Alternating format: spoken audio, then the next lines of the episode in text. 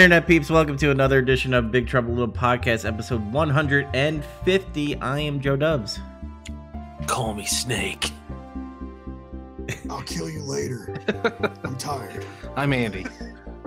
I'm Zach. You oh. stole my line. I was gonna say that. I could tell you had a look on your face, and I was like, you know what, I'm gonna do it. well, Zach, you should have you should have audible and said, "Do you have a smoke? Oh yeah, got a smoke. Got a smoke?" Dude, that, we'll get into that. That guy is my favorite character throughout that How whole. you get a name like Napoleon? Yeah. I'll tell you later. uh, so uh, we are still doing our director spotlight epi- uh, uh, episodes, and Zach's is uh, John Carpenter, um, and we are going to be talking about Assault on Precinct 13th and Escape from New York. But before we get into that, guys, what the hell you been watching, playing, or doing? Uh, I'll go real quick. MLB, uh, the show 21. I actually just played one before we got on, and I got my ass whooped. Uh, I also played my uh, custom league game on SodamBall.com, um, and I won two and I lost three. So I'm still number one in my division as the Tampa Bay Rays, and hopefully I make the playoffs. Uh, but I have a feeling the remaining ten games I'm playing against good people. Uh, nothing against my other competitors, but I, I feel like I'm gonna fucking lose a lot. Nothing against those scrubs that I crushed. but I feel like I'm gonna, you know, go on a, on a bad losing streak. But maybe I need to just practice before that happens. Um. So what else did I do? Um, I actually started playing Metal Gear Acid, um, on my PSP. Jump the gun. It's not Metal Gear time. I know, but I wanted to like practice before I like play because that game is actually hard to play, um, especially when you get to the harder levels and uh, you got cameras and shit and like people doing weird fucking uh, movements uh, when they're you know surveilling the area. So I didn't have the, the right cards and I lost uh, this third level. But that's all I've been playing. Andy, what about you? What have you been playing, watching, or doing? Uh, played. Uh, finally, I got to play a fair, good amount of Last of Us. I've I've now fallen for it. Like before, I was kind of like, yeah, I get it. This is kind of fun, whatever. But now I'm I'm really enjoying it. Both characters have grown on me immensely, and I'm having a lot of fun scrounging for stuff and being being Mr. Stealthy Pants, and it's been a lot of fun. Uh, the copy of Tokimeki Memorial Puzzle Tyson Dama I ordered came in, so I played that for a few hours and got my ass whipped at it. That game was hard. I It even played it. I even played it on easy, and I was still like getting to like the third or fourth level, maybe. Um, I I watched, huh? I actually uh, on the Last of Us. I can't wait until because when you play Last of Us one, you have the survivors and then you have the the creatures, the infected. I can't wait until you play the second one because that, game uh, pisses me off as far as like with the creatures and you know the variety of what happens. So who who, uh, the infected? Did you get the ones that uh, the clickers? I think where the, all all they do is like they hear your movements, or kind of like bats and stuff. Yeah, I mean you encounter them like right off the bat. Yeah, Right? yeah, yeah, you do, but they they get a little annoying down the road, especially in the second game when you when you do play it. Uh, that'll be. I'm, I'm not gonna play the second game right away. That'll be a long, long time away. I think. Mhm. But anyway, I also watched Scarface. It was on Netflix. I had to watch something, and I watched Escape from L.A. As soon as we finished, or as soon as I finished Escape from New York, I just watched it just because it was there. Is it on HBO Max as well? It's not. Oh, so I gotta you know somehow get it. Um, I yeah, I actually told Zach when you were making your drinks before, um, that uh, I want to watch Escape from LA after watching Escape from New York because Kurt Russell's good and uh, the music is good. Yeah. Well, I mean, the soundtrack to Escape from L.A. kicks ass, but it's not. It's not a. a it's not Carpenter's soundtrack. They actually like licensed like Rage Against the Machine and and, and stuff like that for it. So it's it's still kick ass soundtrack, but it's it's not the same. Mm. Zach, or is there anything else you uh, done? And that's pretty much it. Two movies, two games. Zach, what about you? Um, still been playing uh, Soul Calibur. Um, I've also still been sporadically playing Resident Evil 8 again. Uh, what else have I been playing? I played my copy of Tokimeki Memorial Puzzle Dyson Disen Setsu Rudes and uh, Sh- got- Shimigami. Shimigami, and I got my ass kicked too.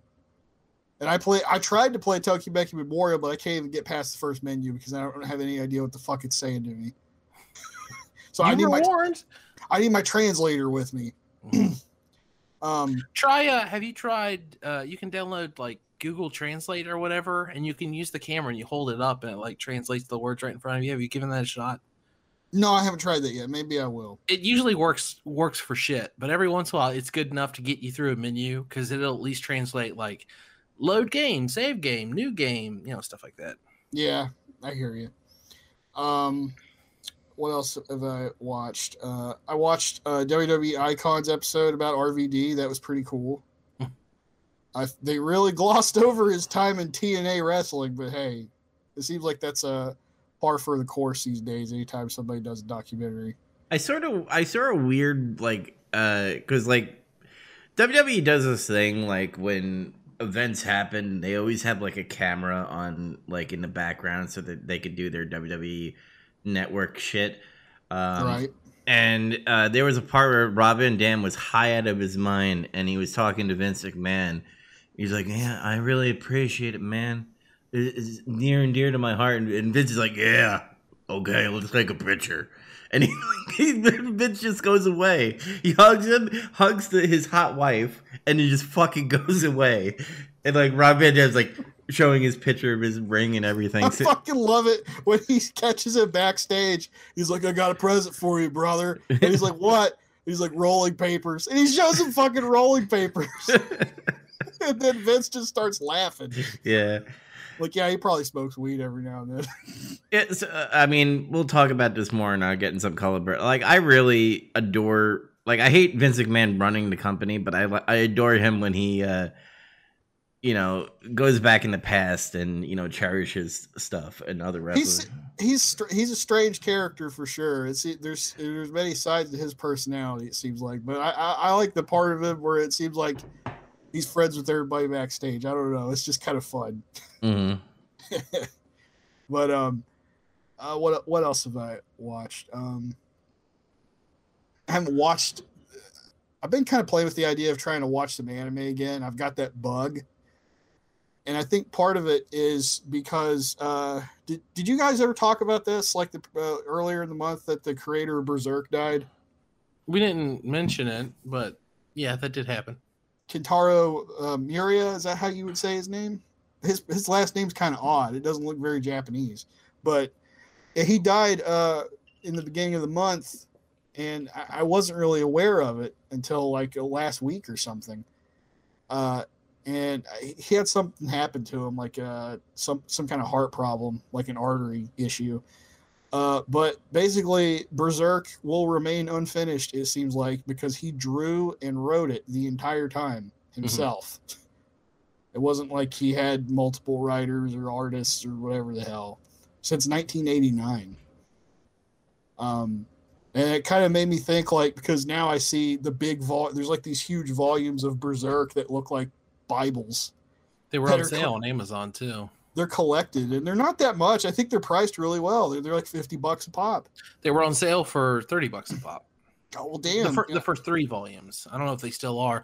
I I almost bought them, and I was like, no. I la- la- last year I bought all of Akira in a box set. That was like 130 bucks, and I was like, that's enough manga for now. I can't I can't do this anymore. you gotta fin- you gotta finish reading Akira first. I read it all before. I just wanted to own it. I checked it out of the, the county library when I was living in Huntington.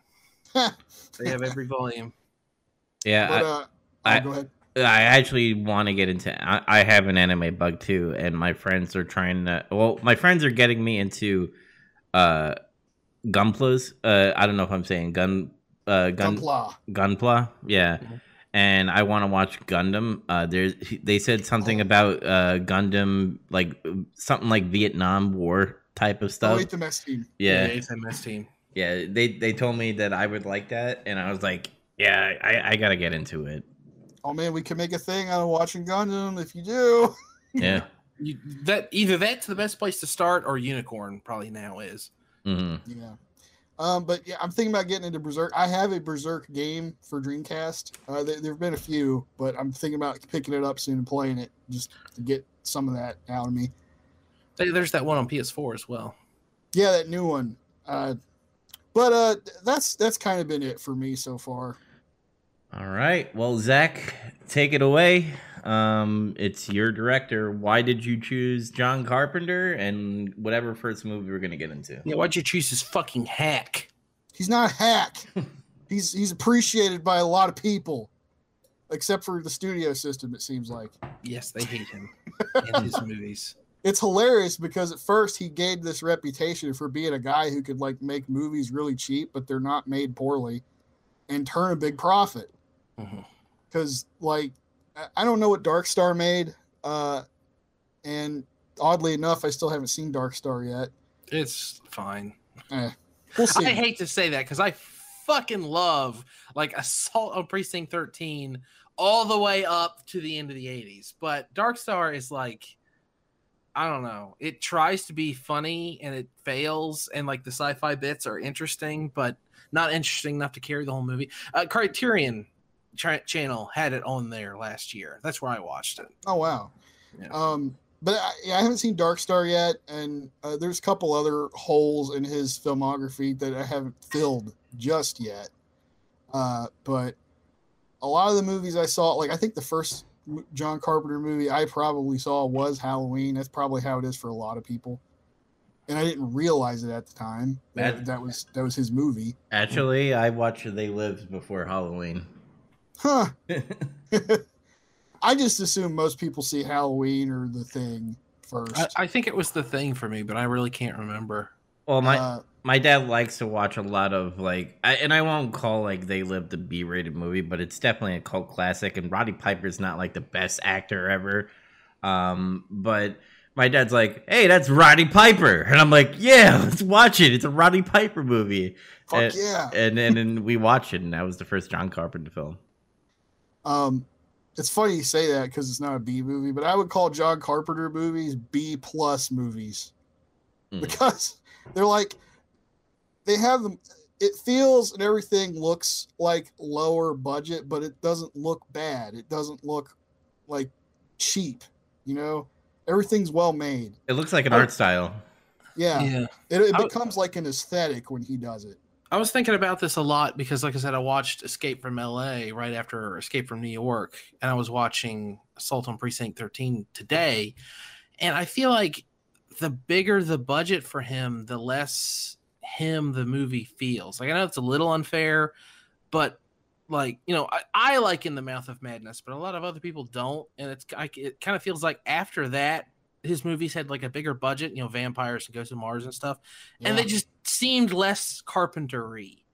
they kind of I, I kind of get what you're saying because I sort of feel the same way a little bit. Mhm. When the budget gets too high, it, the part of the aesthetic, the look goes away. Yeah, like Escape from LA just it looks it, it somehow looks terrible like a sci-fi movie, but at the same time it doesn't look bad and like like there are there's some stuff in Escape from New York that's like a little oh that's a set, you know, kind of situation, but it Yeah. still it doesn't it doesn't break the immersion because it it's so cohesive with the rest of the movie.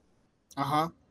But um, I started with Halloween, and I think when I really figured out oh who this guy is was like the thing and Escape from New York, and I was like, God, man, these movies are awesome. I, I they speak to me in some kind of way because they're so tight and it's like they know exactly what they're doing, what they're trying, the the feeling they're they're trying to put across the story.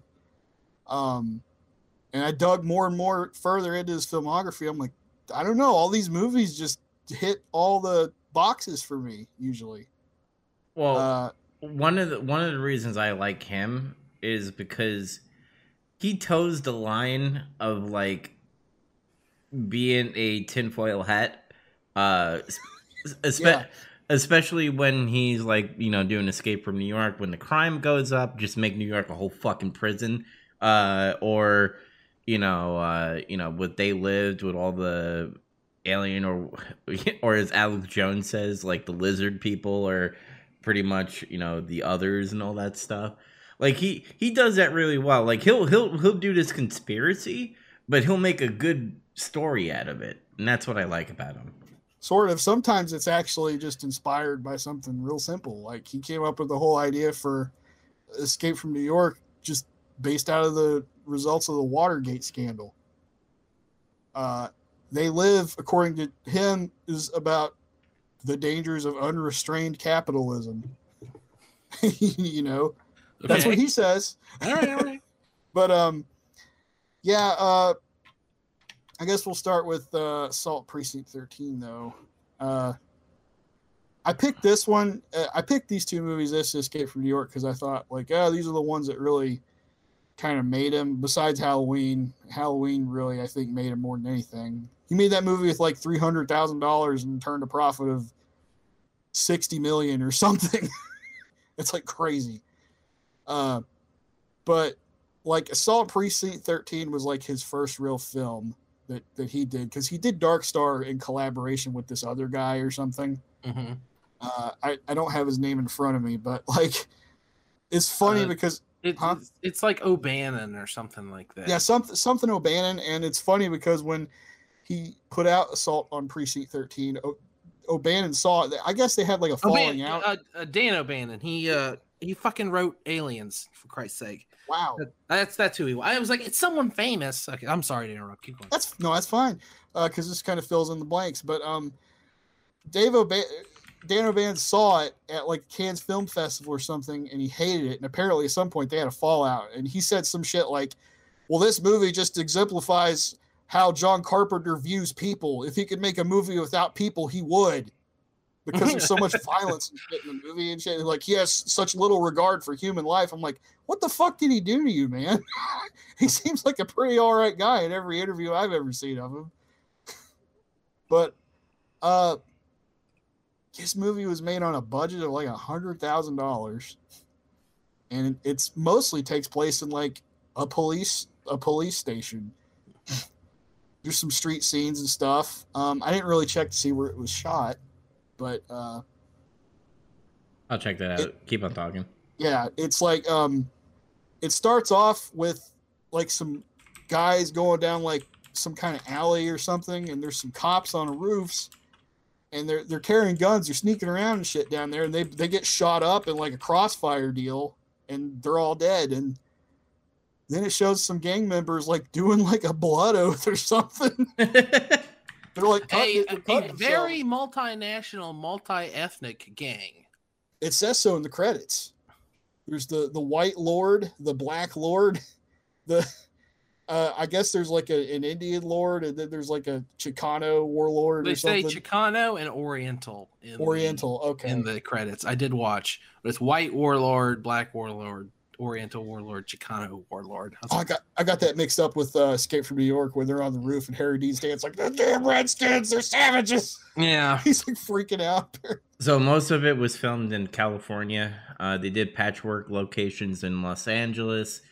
Uh, they did some stuff in studios, obviously, and then um, somewhere in Melrose Avenue and, and in Hollywood as well. Okay. Um, after that is just some fill-in radio stuff telling us like what's going on, how there's like gang violence and stuff. Then it takes us to uh, oh, what's his name? Lieutenant Ethan Bishop. Yeah, and he's going to have his, I guess, his first real day on the job as a lieutenant anyway. And they assign him to this precinct 13 downtown, and it's like they're transitioning to another one. They're moving everything out, so there's just like this real bare bone staff. There's like a, a desk sergeant and two secretaries, and they're all like the. There's a captain on the radio as he's driving there, and he's like, he's like, "Oh, this is your assignment," and he's like, "That's it, basically," and he's just like, "Can't be a hero every day." hmm it's kind of funny though because it's like when he goes there and he meets everybody and he meets the captain and he's like getting finished packing up his desk essentially he's like telling him like oh this this day's getting crazy. It's not even eight o'clock yet. He's like loading a shotgun as he's telling him this. Yeah. i'm like what's that supposed to be he, he's like good luck pal. He's like loading up a shotgun and he just walks out. Well, it, it it's funny because you know you say that because he's loading a shotgun, but like the first scene in the movie, it's like these gangsters going through like an, uh, an alley or tunnel or something, and then like. and then the, all you hear is police don't move but then shotguns just fucking blasting on them from the from yeah, the top mowing them down. yeah I liked it immediately after that. The news is like there was a shootout, and blah blah blah. It's like well, that wasn't much of a shootout. that was a massacre, really. Um, but uh, outside of that, there's some stuff going on in the streets. The the war the four warlords are driving around looking for people to kill. Yeah, can someone like? Is it just? Are they just wanting to kill random people because their gang was killed? Is that what's going on? I've always wondered. Like, he's he's like pointing the rifle at random people on the street, and you're seeing it through crosshairs, and then they decide, yeah, we're gonna kill this ice cream guy, and they stalk him for like a long time. They just drive back and forth a bunch of times. I- Why? I always think like when uh, th- th- with that scene, um, because I watch it a couple of times. I'm like, well, they're gang. They really don't care, right? But like, I thought there was like some feelings behind that because he looked at an old lady like, who's gonna shoot an old lady? And then you see this, you know, uh, black guy eating a sandwich on the like the the sidewalk, and you're like, ah, he's a working man. I'm not gonna shoot a working man and stuff. But I then he was feel bad about booze. murdering a child. uh, I mean, yeah, I will. I I am surprised by that scene because I'm like, all right, he's gonna kill the ice cream man because ice cream man is fucking shifty as fuck. Uh, and then all of a sudden the kid just gets shot, and I'm just like, whoa. I still can't believe that. Like the first time I saw this movie, I was like, There's no way you can't kill a child." yeah, they did. That, that shocked the hell out of me too. I was like, "Holy shit!" But uh, I think the whole uh idea behind that was they were looking for the perfect mark to kill that would like just incite people and scare them or make them angry or something. Uh, they're like, "Old lady, nah." Some bum drinking booze on the side of the road, nah. Ice cream dude.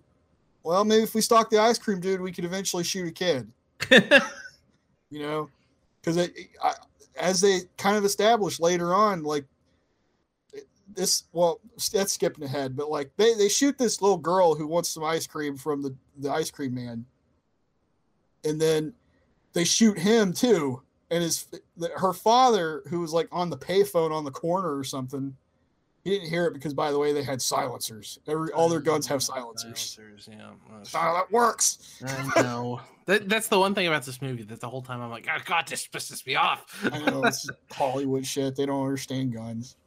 But um he he sees like she's laying on the ground and he runs over there and sees that she's dead. And he starts freaking out. The ice cream man's still barely alive. And he's like, There's a gun under the dash. he grabs that fucking gun and starts going after the gang members. I think what really pisses me off about that scene is because, like, the. I mean, a normal person, and I understand he wants revenge because he sees the vehicle going away. But the normal person would be like, I gotta call the cops. Like, I just can't leave my daughter here. You're gonna get away. It's now or never. You gotta get him. Yeah, He knew she was dead. but he chased them throughout. That was during the daytime, right? Yeah. And it was like I mean it looked evening. It looked like it might have been five or six. But he chased. I think it was six because they were telling us the time every Yeah. time they'd switch a scene. Yeah, Yeah, but from what I remember, this movie like ends before midnight, which is still weird to me. Yeah, it's kind of strange. You figure it end at dawn. Yeah. That's how that shit always goes. Well, they Um, well they bring up the point where. uh I mean, I know I'm jumping ahead, but you'll get to it, Zach. Uh, Yeah. with, the part where like the shootout happens the first time, and they're just like, "That's only thirty minutes? The fuck?" Yeah. but uh, um, yeah, he chases the gang members like with his car, and they just stop at a abandoned lot somewhere. And he has like a shootout with them. He just has a revolver. They all have like fucking rifles and like semi-automatics with They like. fucking run away. They're They like, oh, run no, away. It's an old man with a revolver. I gotta get out of here. and he shoots really awkwardly. He's like this. He's like shooting like this.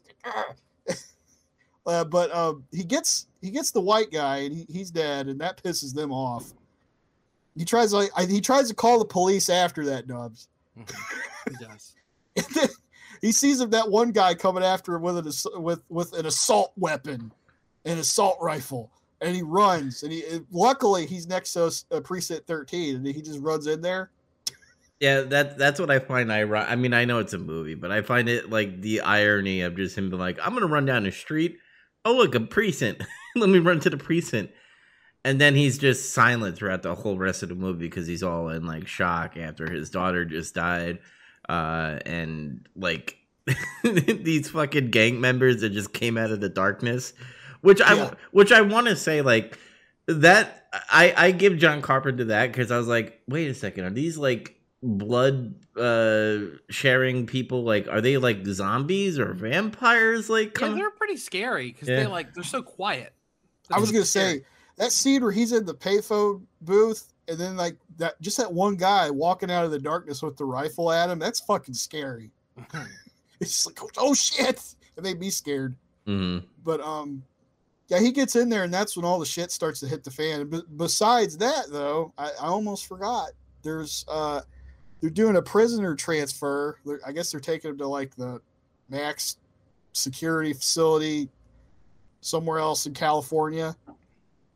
And- six hours away, whatever it is. yeah, it's it's like I thought that bus. Yeah, he said it was six hours away. You're right, but um, it's got um, oh, let's see, what's the dude's name? Napoleon, Napoleon Wilson, who seems to be like the most notorious out of the three prisoners, which is uh Wells, who's a guy who seems to complain a lot, and then um, Sick guy. sick sick man. by the way wells is apollo's trainer in rocky Really? yeah Oh, cool. yeah Um, but yeah, the, uh, Caudell is the sick guy, by the way. so every time he yells i always think of him when in rocky 4 when he's telling stallone or rocky throw in the towel when like apollo's getting killed and shit I thought he looked familiar to me, and I just I just I couldn't place it.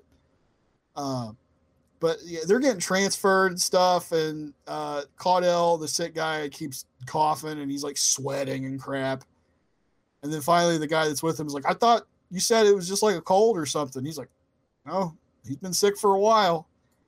And then he decides like, "Oh, we got to stop somewhere and call a hospital or something in case this dude's contagious." yeah And what's the nearest place to stop? Precinct thirteen. hmm It just so happens. And the guy that like transported him, he's such a dick, even to like the lieutenant. he's like, "Oh, great, fuck off." Yeah, because they all go in there, and then he they lock him up in their holding tanks, and they're trying to call uh, the hospital. But at that point in time, I think the gang cuts the phone lines or something mm-hmm. because there's like the phone's dead. Well, they're not supposed to cut the phones off till later tonight. Ew. Um, then the power cuts off, and then that that guy gets mad. That captain, that lieutenant, whatever. He's like, "What kind of place are you running here, Bishop?" He's like blaming it all on him. Yeah. It's like what the hell? Well, that Uh, that that's when uh, the the father comes in, and I always love about John Carpenter movies because like they'll ha- always have that one character be like, "There's nothing out there. Are you crazy?" And then he goes out and he dies. yeah, that, that sounds like there's nobody out here. It just falls over, and then like the one of the secretaries is like, he just fell down, and she's like laughing at him. yeah, yeah. Ah, that's hilarious. What a loser. And then Bishop goes out there and he almost gets his ass killed. He comes back, he's like, he didn't fall down, he was shot. Yeah, which I kind of rolled my eyes a little bit, but then it's like he's the star of the movie. You can't just fucking kill him in the beginning because like he he's like literally on top of the steps in the light and stuff, and they just like miss him. At least they made it look close. It was like at every spot he was in, Mm, there was a bullet hole just a couple inches away from him. yeah, So it was like maybe that dude just sucked just enough that he was able to get away. Someone swarped him in the back of the head. You fucking missed him, man. Yeah. and that yeah, at that point all hell's starting to break loose and uh Captain what's his face is getting ready to leave and take all the prisoners away because he's like, "Fuck, f this. This this is a shit show." they go back out to the bus. They all get fucking shot, hmm except for like Wells and uh, Napoleon, and they they just barely get away because Bishop's back there and he sees they're all get shot. He fucking sort of unshackles them and gets them back inside. and back into the holding cells while handcuffed. Yeah. And this is where like the movie gets starts getting really good. Is like everybody's trapped in the station. Mhm. Everybody's like, "What the fuck's going on? Why are we getting shot at? I don't know." Everybody's arguing with each other. Well, I I, Um, I like the part where the lieutenant like takes this big locker and shit, and like the secretary's like, "Ugh, I can't open up the lock," and he's like, and then he tries like, "I can't, damn it, where is the?" Well, it just gets me that he told he told the secretary open this lock, and she has like no tools, Mhm. just her her dainty little hands to try to pull this padlock off. And she's like, "You're gonna have to do something with this. I can't do this." I don't know why he just didn't take his fuck the butt of his gun and just bash the damn thing open. That's that's what I was expecting, but Wham! Napoleon would have done it, but he was stuck back there because he always has good ideas. Yes, It seems like to me.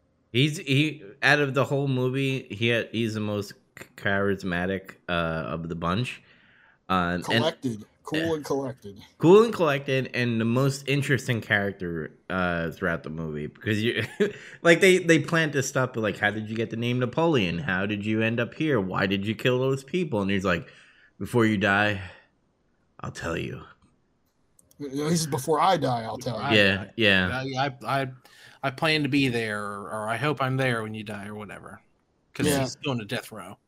hmm hmm He, he never tells anybody anything. He just always gives vague answers, and he's always at wanting to smoke. hmm Got to smoke? He's like, nope. And he's like, no. They, they don't give a definite answer. He's like, give me a definite answer.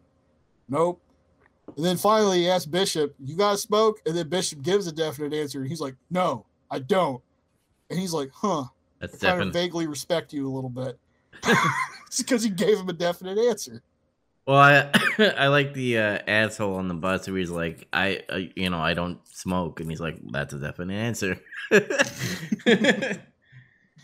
Uh, um, there's yeah, there's some little bits of humor in this movie. It's like they're not trying for jokey shit. It's just stuff that's like, yeah, that was that was kind of clever, you know. hmm Um, but there, the first wave comes, and uh, they're starting to like overwhelm him, and then he gets uh, oh, the first what's secretary uh, da, da, da, da, yellow I, man. yellow Right. shirt Lee, yeah, Lee. No, the other one that the, the one that's the yellow shirt is Julie yeah she she gets smoked Nancy Loomis, who was I think the the first babysitter that gets killed in Halloween too, actually. Because I was like, oh, I know her. She's like Laurie's friend, who's like a total airhead bitch, and she gets murdered like quick. But uh, like, yeah, she goes back there and gets them out just barely in the nick of time because they're they're starting to come in there. And Napoleon helps her kill kill one of them, Mhm. and then finally they, they he gets a shotgun. Wells picks up like a revolver or something, and uh, they manage to bust open that box. And uh, Bishop gets a rifle, and they just start warding them off. And Yeah. that part was cool. Yeah, I mean, what do you think about the shotgun rounds that he was blasting? he went through a fuck ton of shotgun rounds. Yeah, because I I counted and there was at least maybe I want to say thirty five that he just he went bob bob bob and then he went He's to like, the no. "Bow, bow, bow." Yeah, It was like some Western shit, which is funny because this movie's inspired by a Western. yeah. Uh, like, what was it, Rio Bravo? I think it was. Yes, Yeah. John Rio Carpenter Bravo has like, this plot. They they hauled someone in, and they want to come in after the guy. that part specifically made me think of a Western, like where there, there's just that big shootout, the way everybody's shooting and stuff. mhm. But it, it Um, reminds me of the Alamo as well because they're just stuck in this one place. Um, uh, I do respect the the badass secretary. She gets shot in the arm and she's like, "Ow!" and then she like kicks the guy in the nuts, and that's when they like kill that one guy. Yeah, and she still like she like loads a revolver with her offhand, and then like flips it closed and stuff. Man, it's pretty fucking cool. hmm you know, despite, despite this movie's terrible portrayal of silencers, uh, I did still like learn something about guns. Like because you're talking about he's he's uh, he's firing that shotgun so fast. I, I never knew what slam fire was until the first time I saw this movie, and I had to look it up. Oh, that's what he was doing, huh? Yeah, it's it's something you can do. It, he's using a Winchester uh, 1897. It's like a really old style shotgun and the way it's manufactured, if you hold the trigger down and move the slide really fast, you can just go like blah blah blah like real quick, and that's what he's doing. Damn. It makes me want to try it, but I don't, I don't have a gun that does that. I'd be kind of scared to. I feel like that recoil would be kind of crazy. Well, it didn't scare Napoleon. But yeah, but um, they they managed to fend off that first wave and kind of recover for a minute and Well- try to figure out what to do next. Because they see Julie died in that shootout.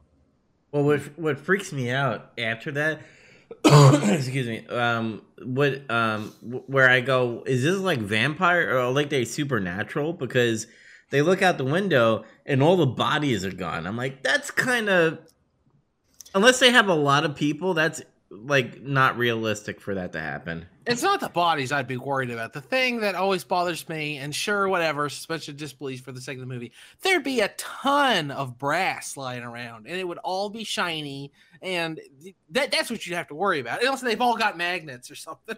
up. I mean, Napoleon's like, it'll look like nothing happened. And Bishop's like, what do you mean? He's like getting mad. He's like, well, are there any bodies out there? And he looks, and there's, yeah, there's no bodies. He's like, they moved the bodies. Hmm. He's like, yeah, it looked like nothing ever happened. So maybe they did pick up their brass. yeah, maybe. And Some- they I don't think all of them had guns either, though, because a lot of the Some ones that were didn't, coming in, Yeah. they had like fucking clubs or knives or bullshit, you know.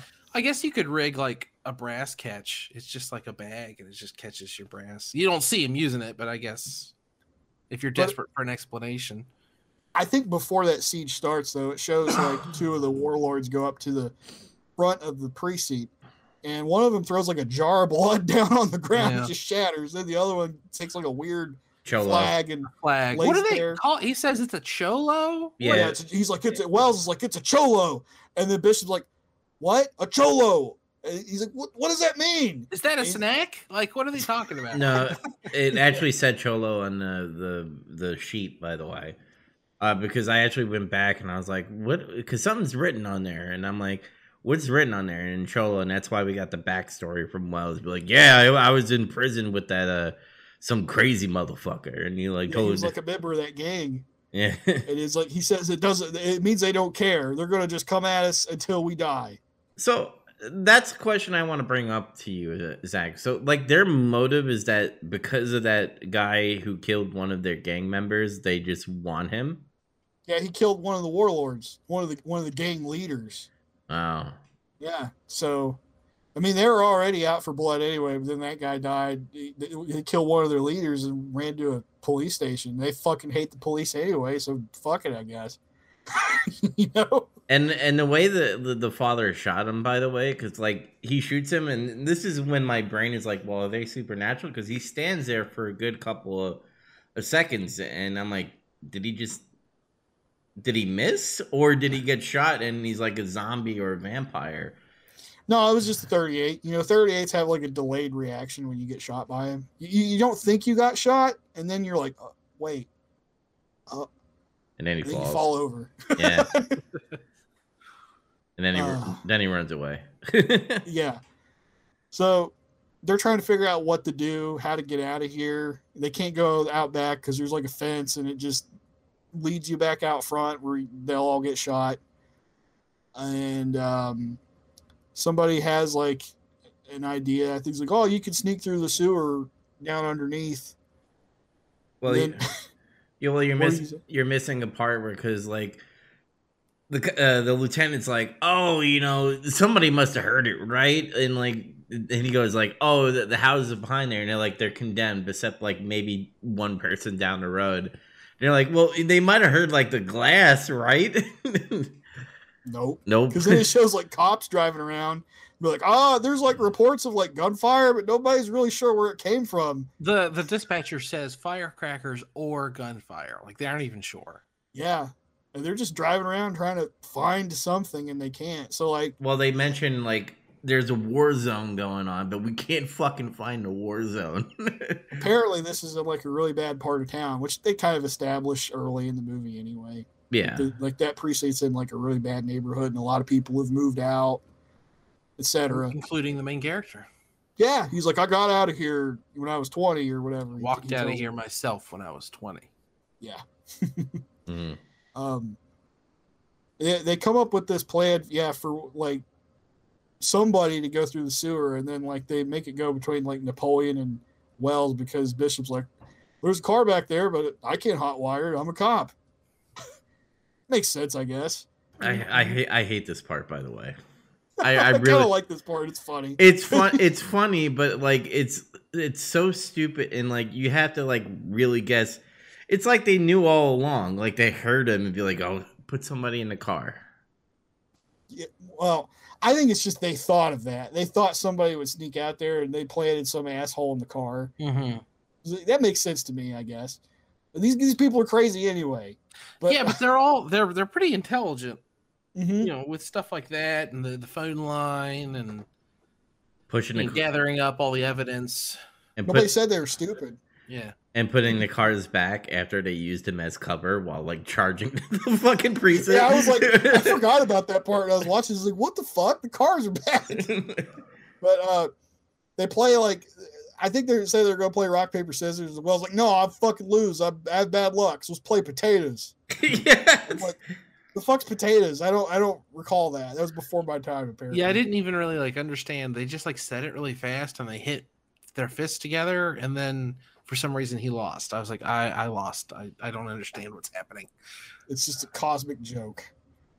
And Wells goes through the sewer and he gets up there and he hot wires the car and he almost gets away. Then the dude's behind him and he shoots him in the head and fucking And somehow they can see everything that happened because he's like, maybe the window just broke or something. He drives like all the way down the road. Like, how did they? I think it, they just drove just out of his view, and he's just like, "Oh, they're gonna make it." And then yeah, he's like, "I heard they heard the glass break." He's like, "Maybe some glass broke." Ah. And he just gets mad because he realizes he's fucking dead. Yeah, I I, Uh, I do want to say like I understand, and he's written really well, the lieutenant, because first day on the job as a lieutenant, um, he's in this precinct where it's supposed to be an easy day. All hell breaks loose. He has two prisoners. He has two secretaries, and he has this like shock guy who's like not speaking, uh, because his daughter just died, and he and and uh Napoleon says a good idea because I think it's a great idea because they didn't show Molotov uh, cocktails until pretty much the end.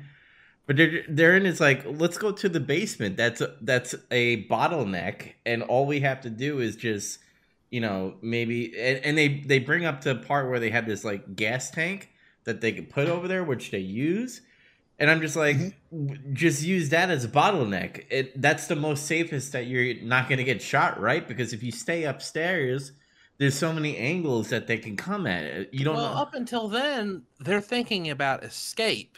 Yeah, And then they realize we don't need to be thinking about escape. We need to be thinking about surviving as long as we can. Yeah. Yeah. And that that sets them up going, moving everybody to the basement and getting the sign and creating the barricade and setting up the acetylene tank because they're all almost out of ammo. hmm They all each got like three shots left between them. And then Wells guy, I thought that was funny. He starts, he, he tried to, he, he pulled a gun on Lee and was like, I'm going to get out of here. You all are going to let me go. And then she looks at him and it's just like, you don't have any ammo.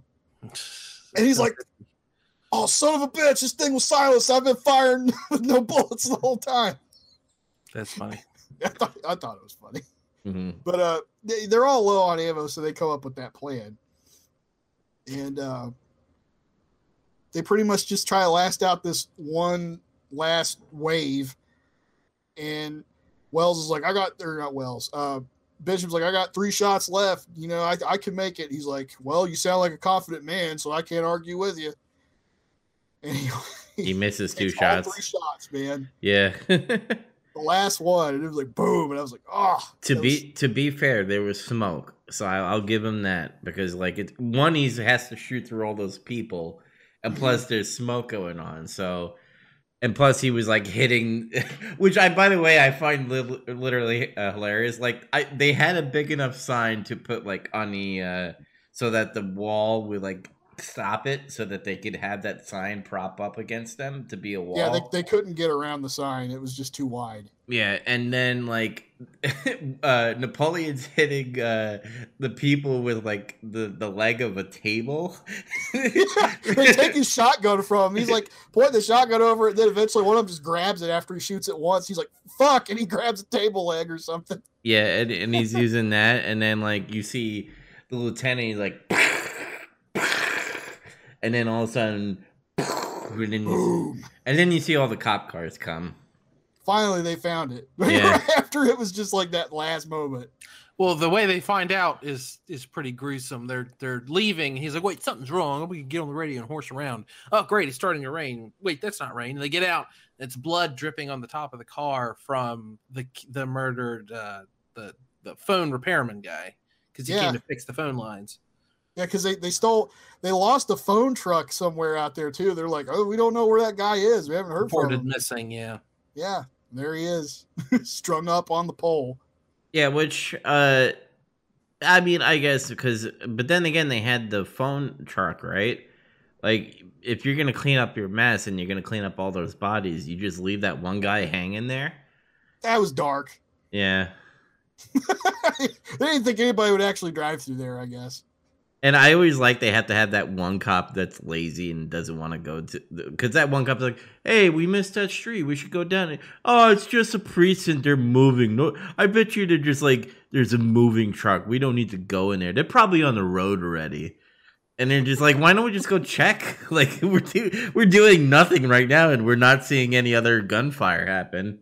Yeah, And then then I like the part of like, "Oh, see, there's nothing here." Then all of a sudden, "Oh man, it's raining." Wait a second, that doesn't sound like rain. And I I always laughed at that part. yeah, yeah. We got a kick out of that too. But they survived the night. Lee, uh, Bishop, Napoleon, and the dad, the shocked dad. Mm. Shock dad. He gets carted out on a fucking stretcher. Lee walks away, refusing medical attention because she's a badass. And the lieutenant, the lieutenant yelling at the officer, be like, "Don't touch him!" Yeah, some officer gets ready to grab Napoleon. He's like, just leave him alone. Don't touch him. And they just kind of stand there for a minute. And he's like, listen, it'd be an honor if you walk out with me. And he's like, I know it would. I got a I got a question for you guys. Did you think that he was gonna tell Napoleon to be like, just sneak out the back and go through the sewer, just leave? There's no way. Yeah. No. No, he was like uh the, the one guy's like, I'm gonna make a break for it. He's like, you know, I can't let you do that. So that, that nah. Yeah.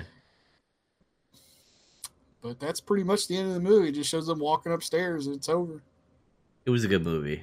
Um, uh, I John Carpenter does a great thing where you could literally have no names on the screen and make the characters interesting.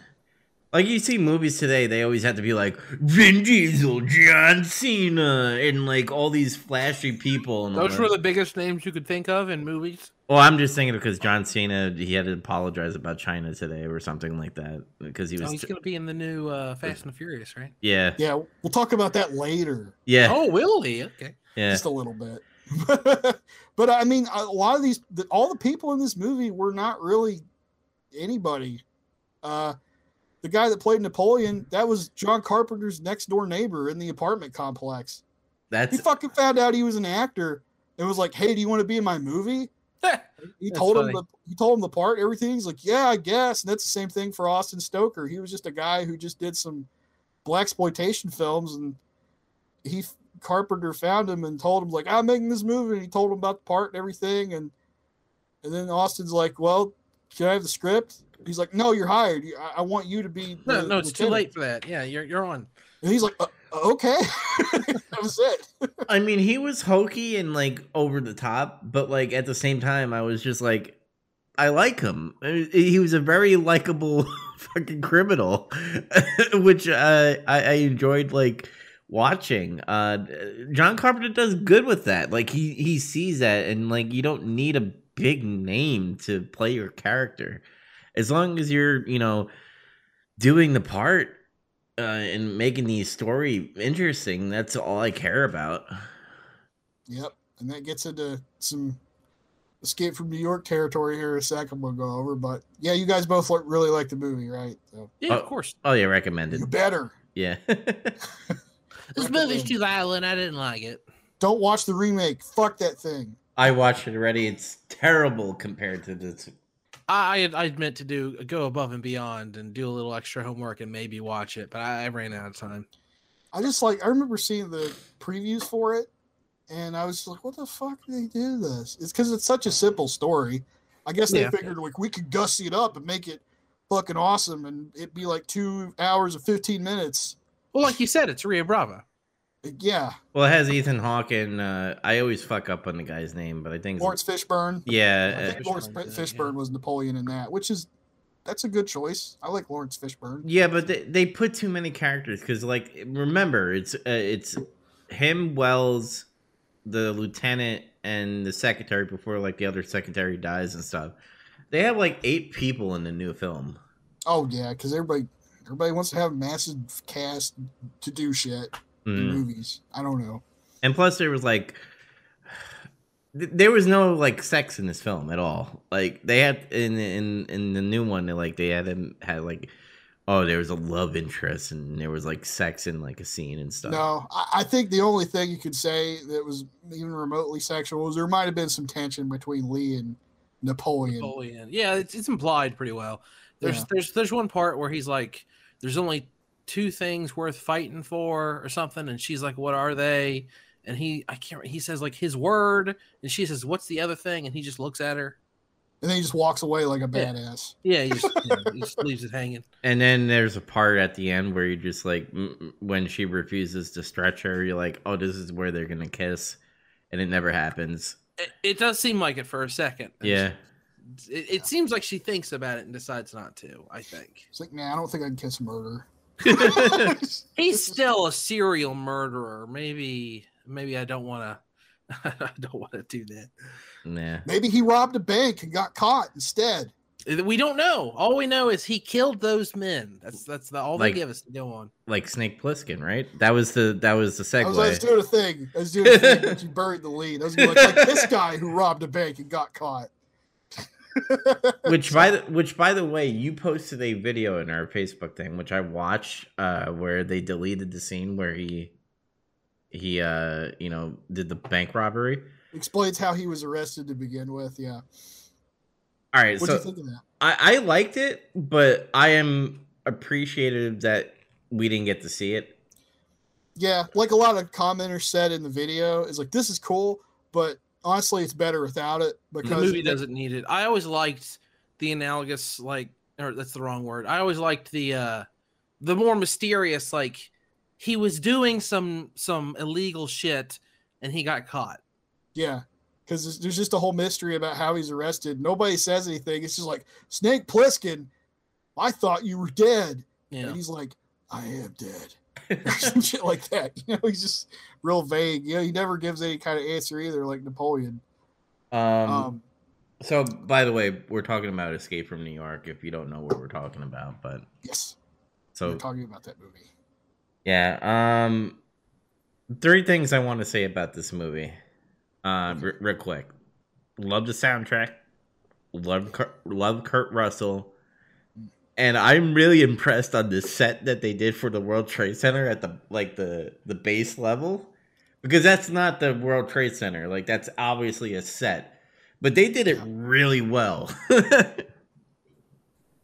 never got to see the real World Trade Center, so yeah, like like I wondered if they hadn't like had one evening just to film that shot or something because it really does look really good. mhm. no. This whole movie was filmed mostly in St. Louis. All right. I did notice in the credits it, it thanked the city of St. Louis. Yeah, like they were trying to find like the whole thing was like, oh, uh, New York, but then th- they they toured all around the country trying to find like a really rundown, shitty place because they tried New York at first, but everything at that time was too new. Mm. They couldn't find a bad enough neighborhood in New York to like do that. So then they searched everywhere and they found St. Louis in Il- the, the part of St. Louis that's in Illinois and because apparently the side where Missouri's at is the good side, the part in Illinois is bad Yeah. at, at that time. Oh, okay. and they they found like a 10 block area that had like a huge fire or some shit. It was like never really repaired, and everybody moved out. It, it looks all dilapidated and burned down and shit. And Perfect. they managed to talk the city into turning the power off at night in that whole area while they were filming. Even um, even the chock full of nuts. Yeah, the chock full. I'll get to that in a sec. It made me laugh. But uh, like they they filmed they, they did build a some sets and stuff and they filmed the location around a dam for like where the prison the prison police state people fucking work or whatever. Mhm. The the United States Police Force. Yeah, yeah. Um, but anyways, like, yeah, he had this idea for this movie for a while, and he he wrote it like I think in the seventy seven or seventy six, and just sat on it. And then when he's finally He wrote it. Another interesting Carpenter working with someone who went on to do blank. He wrote it with a guy named Nick Castle, who is the director of The Last Starfighter. yeah, and Just interesting. Nick Castle also played Michael Myers in Halloween. I didn't Not- know that. That's weird. That's fucking bizarre. it gets weirder because Dubs was talking about Terminator, how he was like John Carpenter should have done Terminator. I'm like, that's I don't know how that would be. That sounds fucking interesting. So I want to elaborate on that. So like I like James Cameron because he uh, Terminator is one of my favorite franchises of all time even though fucking like it's shitty once it pa- once it goes past Salvation and all that stuff. And some people say the third one is garbage. I kind of like the third one a little bit. Uh, but that's for another time when if we ever do rank the Terminator movies. Um but the I feel like John Carpenter can do a great, you know, uh, like like remember when Salvation came out? People were like, oh, this is not like the the war movie that we seen in the James Cameron movie, uh, when you know during the, the the war of the robots and all that stuff. I feel like John Carpenter can do a good version of that. I mean, do you agree? Yeah, if they don't give him a bunch of money. True. That's there you go. Because. I know exactly what you're talking about. Because when you watch Terminator 1, it shows all those scenes of like that, the future where they're fighting all the robots. Mhm. That feels kind of like something John Carpenter would do. It looks like that. Yeah. Uh, and but then they went to do it, and it was too far in the future, and there was too much money in movies, and then people were like, "What the fuck? This isn't what I thought it would be because it's it's too pretty." Yeah. But um, yeah. Uh, so there's that bit about Nick Castle, which I thought was super interesting. Uh, but then they started when they started getting the money together, they started talking about who's supposed to play Snake Plissken, and they wanted like Charles Bronson or Tommy Lee Jones to do it. And the Carpenter was like, "I don't want Charles Bronson to do it because he's too old." And he's also scared that he might try to like take control of the production on him because at that point he was still like a pretty Pretty young guy, director. Yeah. And what was Tommy Lee Jones like? What was because I remember him being bigger in the '90s, right? Like, yeah, he wasn't that big yet, was he? No, I don't. I mean, I don't know. I haven't looked at Tommy Lee Jones' filmography. Maybe he wasn't something awesome back then. I just don't know. But um, I kind of said what at that too. But Carpenter wanted Kurt Russell, and he wanted Kurt Russell, I guess, just because he was still relatively unproven. Yeah. He's like, I got a guy. And then Kurt Russell was like, "Well, they got me doing all these Disney movies, and I don't want to be a Disney guy anymore." Basically, is what what he, he was thinking. He was wanting to be taken more seriously. Yeah, Tommy Lee Jones was doing a lot of TV in the '80s, so I, I guess like he was trying to like break out, but then he broke out in the '90s, pretty much. So I guess he was like an unknown guy, and somebody probably just saw his headshot. Was like, "Well, this guy looks like he could be a badass." No, I i- guess. if those two were fucking Snake Plissken, Plissken, but then again, that's us being biased because Kurt Russell's fucking awesome. So I mean, I, I like Charles Bronson, but I'm just like, I don't know. I Hmm. agree. He was too old at that point. Tommy Lee Jones, I just don't really see it. Yeah. Because I- I mean, John, John Carpenter was already, I don't know if they were best buds, but he'd already worked with Kurt Russell too. So he's probably more more prone to get someone he already knew. he did that Elvis movie with him. Right. Kurt Russell played Elvis. Played Elvis. Sure did. I want to see that. I, I really want to see that. I haven't seen it yet. It was made for TV. Yeah. Um, I just think, But- uh, sorry to interrupt you, but I, I just imagine Tommy Lee Jones just like saying the lines, be like, uh, my, my name is uh Snake, okay, like in his like southern accent and all that stuff. Snake Plissken. Yeah, his really dry delivery of everything. yeah. Um, but yeah, this movie starts with uh, it tells us about how like crime's gone out of control, and it's in the far flung future of 1997, which I always love, and it just shows us like uh, Air Force One's getting hijacked by some crazy bitch. Talking, she's like she's sprouting, spouting off propaganda and stuff and they're apparently trying to take the president hostage, who is played by Donald Pleasence. Yeah, I forgot Donald Pleasence was the president. in This it's been a while since I've seen it I'll never forget that. Blow, because I Blofeld. I was I was reading something before I watched the movie. Like I was just kind of boning up a little bit, and the principal photographer was talking about like somebody was interviewing her. Like she was usually the photographer for John Carpenter and all of his movies. And she, they were like, "What's your favorite shot? Like, what's some of your favorite shots you've ever done?" And she's like, "I absolutely love the shot where Donald Pleasence is firing an M60." And I'm like, "When does he do that?" And I forgot at the end of the movie. Yeah, at the end. I was like- I the Duke. You're the Duke. fucking lost my shit at that when that happened. Oh man, but um, Which is Blofeld in in the Bond movies that we just saw. So yeah, he was he was a Blofeld once. yeah, Uh, but uh, yeah, they're hijacking the the Air Force One, and they put him in his pod, his little sand capsule, to get away. and the the they crashed the plane into the building, and I guess it just falls down through there and onto the ground level, Yeah, I mean that makes sense. Jet fuel can't melt steel beams, so as we've learned. as, as we have learned. I Andy just took it right out of my mouth because I was like, because I saw this and I was like, oh, the twin towers are right there, and I'm like, oh my god. oh my God. oh man, Andy, that was great. That was great. Uh, I wasn't gonna say anything, but um, uh, after that, like uh, Lee Van Cleef is also in this movie. and He's like the guy who controls all the police people. Lee Van Cleef is awesome, by the way. basically everyone who's in this movie is great. Ernest Borgnine is in this movie and he fucking kills it. Isaac Hayes is in this movie and he fucking kills it. Harry Dean Stanton is in this movie and he fucking kills it. Yes. Everyone's awesome in this movie. Everyone is good. Everyone is is doing their best performance in this movie. It's really like an all-star cast, except for Kurt Russell at this point. He's he's still relatively unproven, but he's fucking awesome anyway well, because he brings it. Lee Van Cleef is he does a lot of western, like the good, bad, bad, and the ugly. Yeah, yeah. He's Angel Eyes. Yeah, He's and- done he's done a bunch of stuff at this point. Lee Van Cleef's a fucking is basically a veteran movie star at this point in his career. Yeah, he's a he's he's a big deal. and Tom Yeah. Atkins, who was in the Fog and fucking Halloween three. Adrienne Barbeau was also in The Fog. Frank Doubleday was in Assault on Precinct 13. hmm Ox Baker wrestled guys for 20 years. no, we'll get to Ox Baker later. And Henry D. Stanton, Dean Stanton was fucking great as the brain. So yeah. I you- forgot he was in this movie too. And I was like, oh my god, Harry Dean Stanton's here. I told you to go left.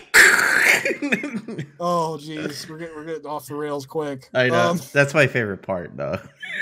but uh, like uh, Lee Van Cleef sends some guys over there to try to get the president real quick, and then some crackhead meets them and has the president's finger because you can see the That's, little. that's pres- Frank Doubleday. That's uh that's the the White Warlord. Romero. Oh, okay, that's why. That's the same actor. Yeah. God, he looked a lot like Steve Buscemi there with all that makeup and shit. It threw me off. No, Steve Buscemi's in Escape from L.A. Damn it! Oh, but no, that's uh, I didn't realize until this time because I watched them so close together. But yeah, it's the same guy who plays the the White Warlord is uh, Romero. he just looks so different with all that makeup and shit. He, he just looked like a crazy crackhead Steve Buscemi to me. I don't know. Well, did you did you? I have to ask this question, and I, I'm sorry if I'm jumping around, but like, there's a character named Cronenberg. Is that supposed to be a jab at? Reference to the director. Yeah, Yeah. I- I, I think uh, I think Carpenter does that in a lot of movies. Well, the other guy was R- Ros- Romero. Romero, yeah, Uh, That's I, I think that he was doing a thing yeah because I think they're and Cronenberg. Those are both. Directors. I think they're buddies. They're they were buddies in the case of Romero, but yeah, um, it, they try to get get him, and then the crackhead guy Doubleday has the fucking finger, and then he tells him, "If you try to get in here, we're gonna kill him. If you don't leave in thirty seconds, we're gonna kill him. If you come back in, we're gonna kill him." Mhm. And then he just starts counting down, and they they fuck off immediately because they're like, "Okay, he's serious. Get get out of here." by the way, keep on speaking. I gotta use the bathroom. Okay. So uh, after that, or before that, it kind of shows Snake being transferred into the prison complex. Follow the orange line, Hmm. and uh, he's following the orange line. Then they come back to that after he's sort of begun the process of being processed. uh, he meets with Lee Van Cleef because he, I guess, he finds out, oh, this is Snake Plissken.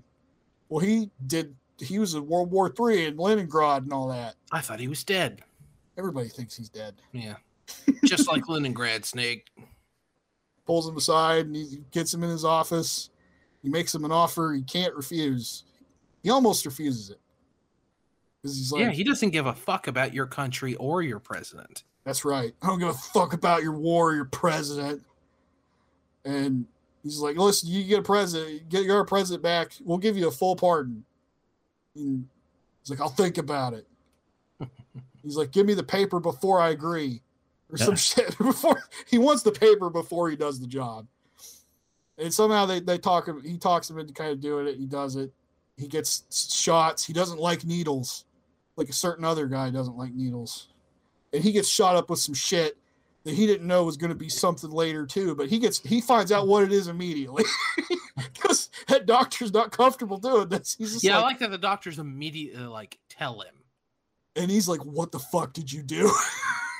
Well, I like, we put two capsules in your arteries that will explode." Mm-hmm. Well, I think the doctor was kind of like having a conscience, be like, "I'm gonna, Yeah. I'm gonna put this in this guy's body without telling him." It's kind of fucked up. It's a It fucked fucked up. up. Yeah. Even if he was a criminal who robbed a, the Federal Reserve in Colorado, I guess. Hey, he's a war hero. Yeah, he deserves that money. Him and that- that dude, whoever was his friend. uh, they give him all his gear, which is like you know an Uzi with a super silencer and a scope and some kind of revolver where that you never have to reload because I never see anybody reload it. Yeah, and it, it that gun is weird. Uh, it it pisses me off so much later on when what's her face is firing it and there's no recoil. She's just like, it just doesn't even move, and I'm like, what kind of weird ass future? It's the gun? future. It's the recoilless, not reloadable Revolver. revolver. It- you yeah, know? I don't it's It okay. has infinite ammo. It's It's one of those guns from Mass Effect. It's Yeah. okay. It's okay. She does barely anything with it, and she gets fucking uh like run down. So Well, she she shoots out a headlight and she causes him to wreck, which Yeah. is you know that's something. She takes the car away from him. She shot one of his chandeliers. Why didn't somebody tell him that she had one of those things? But anyway, um, he also had ninja stars that he never used. No, he uses one once. Does he? I, I, don't, I think I must not have seen it. when he's when he first is rescuing the president in that um in the railway car he like grabs the one guy and like strangles him and the president like looks right at him like an idiot and the other guy notices him shoots him in the leg with a uh, crossbow and he goes ah and like puts a puts a, a ninja star right in his face Oh, I must have like I must have reached for popcorn when that happened. Just that split second. but he, put- he puts he puts it like right in his forehead kills him. awesome. We With got to use the star. star. but uh, he gets all his gear. They put him in this glider thing, and a plane kind of like takes him up in the air. And I fucking love this scene where he's in the glider flying. It's so cool. It's so like the music is perfect, and it has that. I know it's a practical effect. Like I know how they did it, but god damn, it looks so good. The way that the way the city is. I know. I, I in case anyone, I know you both of you guys know, but in case anyone listening doesn't know, that's just a set. Like it's a model, and then they just used phosphorescent paint and they painted the corners of all the buildings, and it's just under like a real dim. I think it's a black light and they just filmed it. Like it's not computer generated. It's not any of that stupid bullshit. It's literally just a camera feed from this set that they made, and it looks so good. It pays off so well. I love it. Yeah. Um, and that, that reminds me of something I was going to say, and I, I we kind of I lost track because we were starting to go off rails a little bit. But that thing about James Cameron, Dub's talking about, oh, he should have done Transform or not Transformers, Terminator. Transformers. He should Yeah. have done Transformers, John Carpenter Transformers. Maybe. But, uh, James Cameron worked on this movie, and he did some of the matte paintings for this movie. Really? Yeah, Well, that's cool. The matte paintings in this movie are, are excellent. Go The figure. backgrounds though. and stuff. Yeah. He, it's just weird that he said that. James Cameron worked on this movie. Hmm. Um, but yeah, he he flies the glider in. I love the music, the lighting, the, all that stuff. Um, lands on the World Trade Center barely. He, he almost he almost flies off.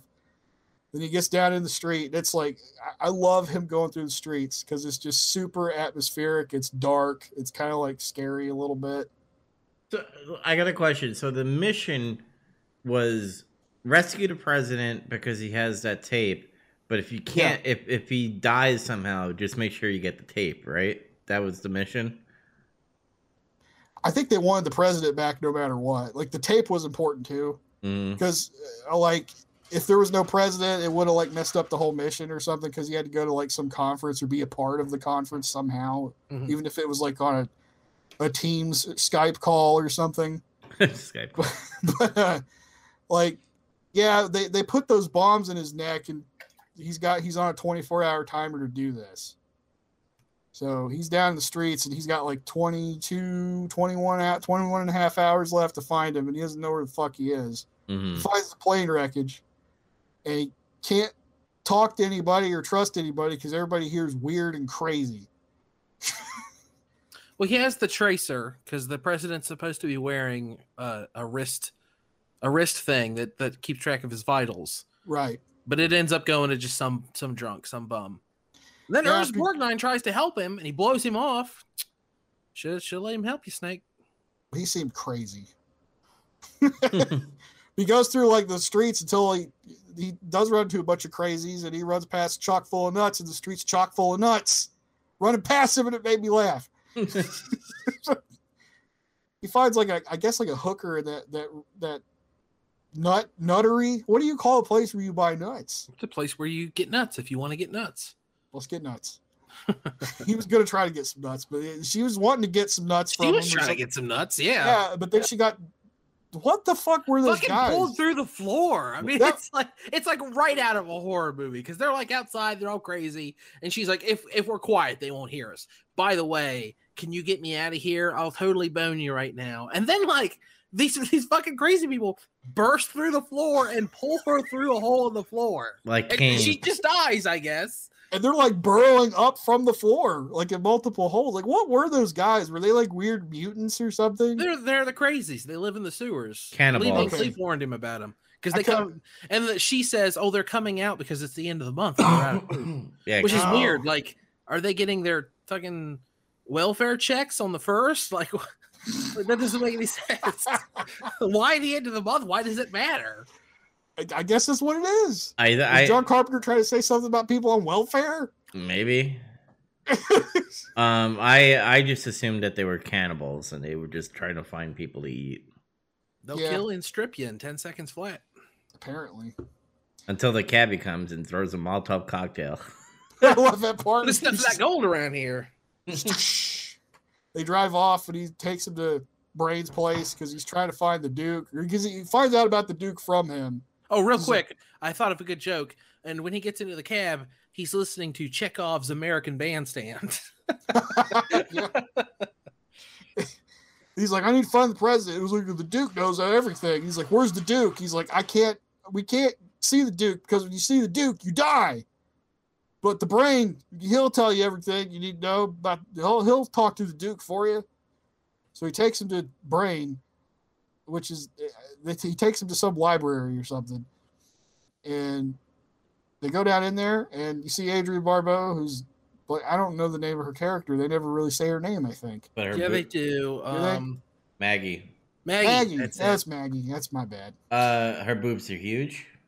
That might have been why I wasn't paying attention. I'm just being honest. Just- they're just there. I mean, like, but um, uh, they, they go down there and meets Brain. And then he realizes Brain is um, one of his old acquaintances, Harold Hellman. He's like, son of a bitch. How you Like, doing there, Harold? In Kansas City or some shit. he, he talks about one of their old friends. I forget his name, California Joe or some bullshit. Do you know you did? You know what they did to him? He's like, I'm about to do it to you. And then they, they have like this standoff thing for a while until finally Cabby talks some sense into all of them. And it's like, okay, fine. Then Brain's like, all right, I'll, I'll help you find the president. I'll help you talk to the Duke. All right. And um, after that, they they walk out, and then all of a sudden they hear like the engines. Cabby hears the engines, like, oh, that's the Duke. He's here. And then the music kicks.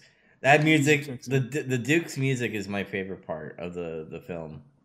Yeah, I, it- I forgot he had like chandeliers and shit. He had like a lowrider, like on his car. It's just like that's awesome. It's very funky because of Isaac. Uh, uh, I almost said Isaac Newton. My God, Isaac Hayes. Isaac Newton was very funky, man. He figured out gravity. but Isaac Isaac Hayes, like I guess maybe he had like oh, I'm not like he he was part of like the funky disco era, and that's what I felt like it was. So I saw it was kind of a he even had a disco ball in his in his car.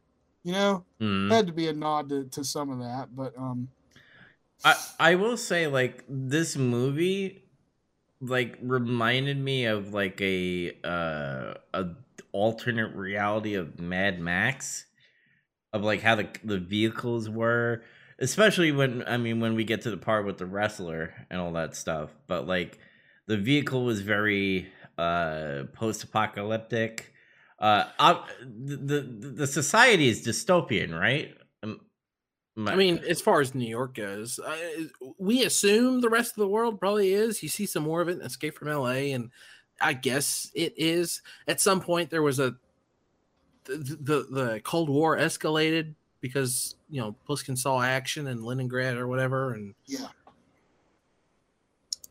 yeah. I was trying to figure out this whole time if it's like like is this this isn't post. I don't think this is post apocalypse, but it's like it's sort of vaguely cyberpunky. And yeah, sort I- of- I, guess dystopian is the best word I can think of. Dystopia is what I I kind of ended up with. This Well- vaguely cyberpunky dystopia. Well, Manhattan itself feels post-apocalyptic just on what's happening in that area. Yeah. Oh, I thought you were going to say, well, Manhattan is post-apocalyptic anyway. Yeah, right now. Well, right now, no, and I made the joke to you guys on Facebook. I'm like, wow, this is like 2021. I mean, not to the extent of what it was, but like it's getting there to the crime rate and all that stuff. So it's Mm. it's not far from the uh, from this movie, Um, minus the crazies. They uh they hide out though, hiding from the Duke's guys, and then Brains is like, well, we can't get to the president. We don't have a ride. And he's like, hang on a minute, just relax. And he knocks some guys out and steals their car. and he tell Brain tells him where to go. He tells him how to get to the, the. There's like a brief scene where they drive through Broadway, and he's like, "What's wrong with Broadway?" Because Maggie says something about you can't drive through Broadway at this time. It's bad. it's full of people who throw rocks. It's full of people just throw a bunch of garbage at It's you. full of the bottle kids from Trailer Park Boys. Is that how Broadway is in real life? I mean, I've never been there. no, Broadway is like actually okay. Like, it, I, I guess they just had to make a bad neighborhood out of it, and that's what they did. they, they drive through there and barely make it. I'm surprised the car held up. I halfway expected it just die. I mean, it dies in the next scene, so Yeah, it, it makes just makes it, and they they're holding the president apparently in like a train, like Train a, yard. Yeah, yeah, a train yard. Brain walks up there and he's like, "Hey, we're here to see the president." The Duke sent me. He's like, "Well, Duke told me nobody's allowed in here." Hey, they well, they all didn't trust the brain. Like every scene that, like, yeah, I don't believe the Duke said that. So you're bullshitting me. it's because he's Yeah, a he, he smart does the same thing twice. He's just like, "Oh, the Duke told me to come look at the president." All right, I'll have to tell him you said that. Well, hang on. but uh yeah, he, he pulls that same gag later. Uh but Snake just sneaks it back from behind, he sneaks in and get off some guys and saves the president for like 15 seconds. they all get ambushed and they beat the hell out of Snake and knock him out. And it's the whole. You feel like the whole thing's fucked now. Yeah. John Carpenter. John, sorry to interrupt you. John Carpenter does this thing that his jump out scares are not because of the people jumping out, but he like puts this like weird synth fucking loud noise. Like when he after he lands, he's in the tower and there's someone in the background and the music goes "Bwee!" for no reason. Yeah, because You I'm see a guy run, run across. Yeah, I remember what you're talking about. There's not even really a payoff to that. Like he doesn't get attacked while descending the tower, so it's a big deal. Mhm. It's just to make you feel uneasy, and it works. Yeah, that that that's actually exactly why it's in there. Because uh, uh, that's what I was saying. That whole first bit where he goes down in the streets and it's playing like that really ominous music. It's dark and you can't see anything. And he's looking around all the corners. It's like you feel it. It's like fuck. This is like crazy.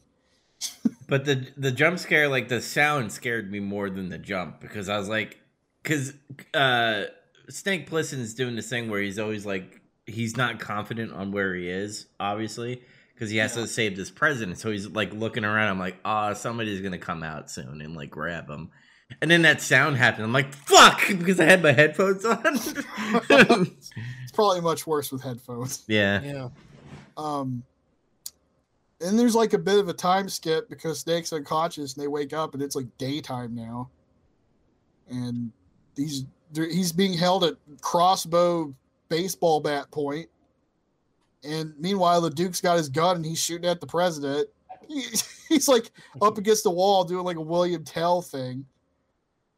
And they shoots he shoots his briefcase open by accident and then what's his face, the crackhead guy goes up there and he's like messing with him a little bit and he grabs the tape. At first I thought he was gonna break the tape.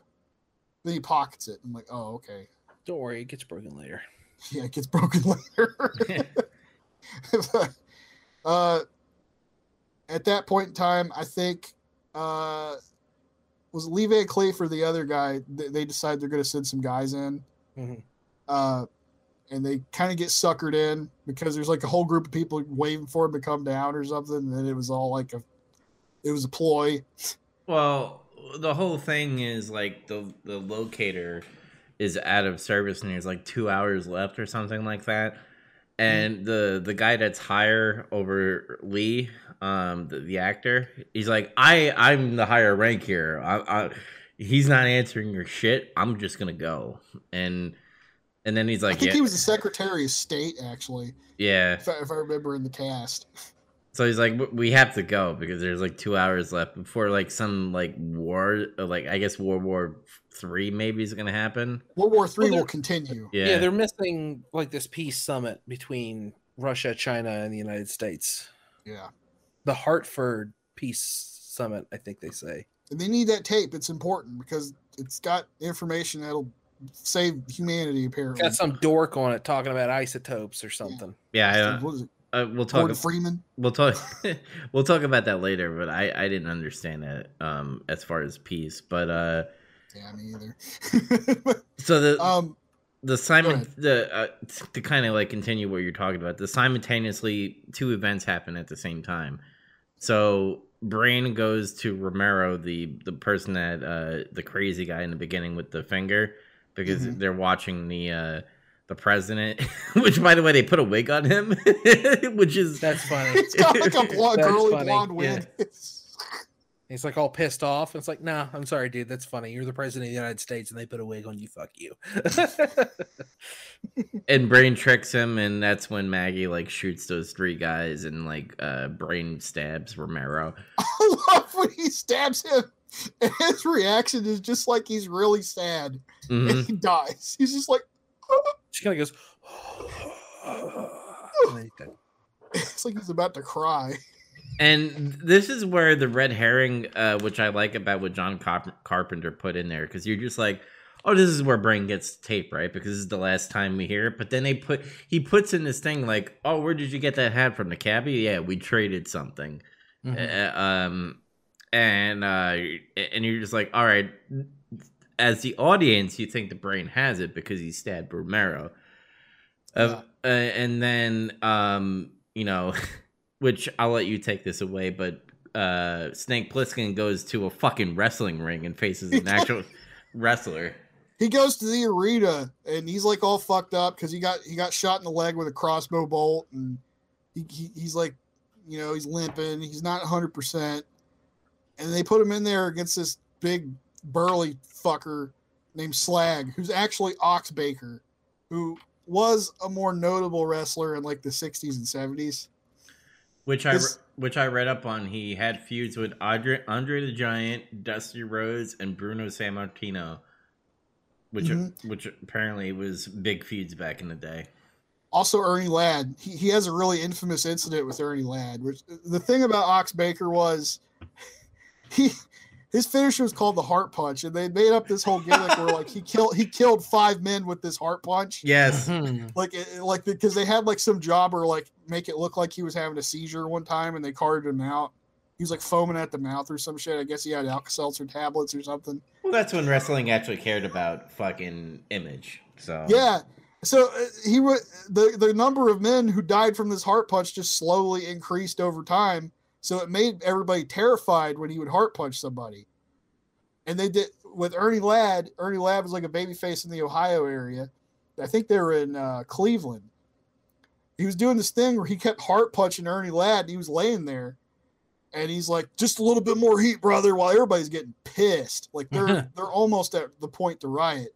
And he's like, "No, the natives are getting restless." No, he's like, "Just a little bit more heat." He punches him like four or five times at that point all re- hell breaks loose. I read up on this, and I actually watched, heard some podcasts about it. Like he was getting so mega heat for that, uh, which you just because everybody thinks wrestling is real back then. Because you're like, yeah. oh my god, he's fucking die, he's killing a man in in front of our eyes. So everybody rushes the ring, and Ox just runs away. He just, he just runs to the back, and he just what's he supposed away. to do? Exactly. Like all these people are coming at him with like chairs and shit. so, so, that was that was he was part of one of the biggest wrestling riots.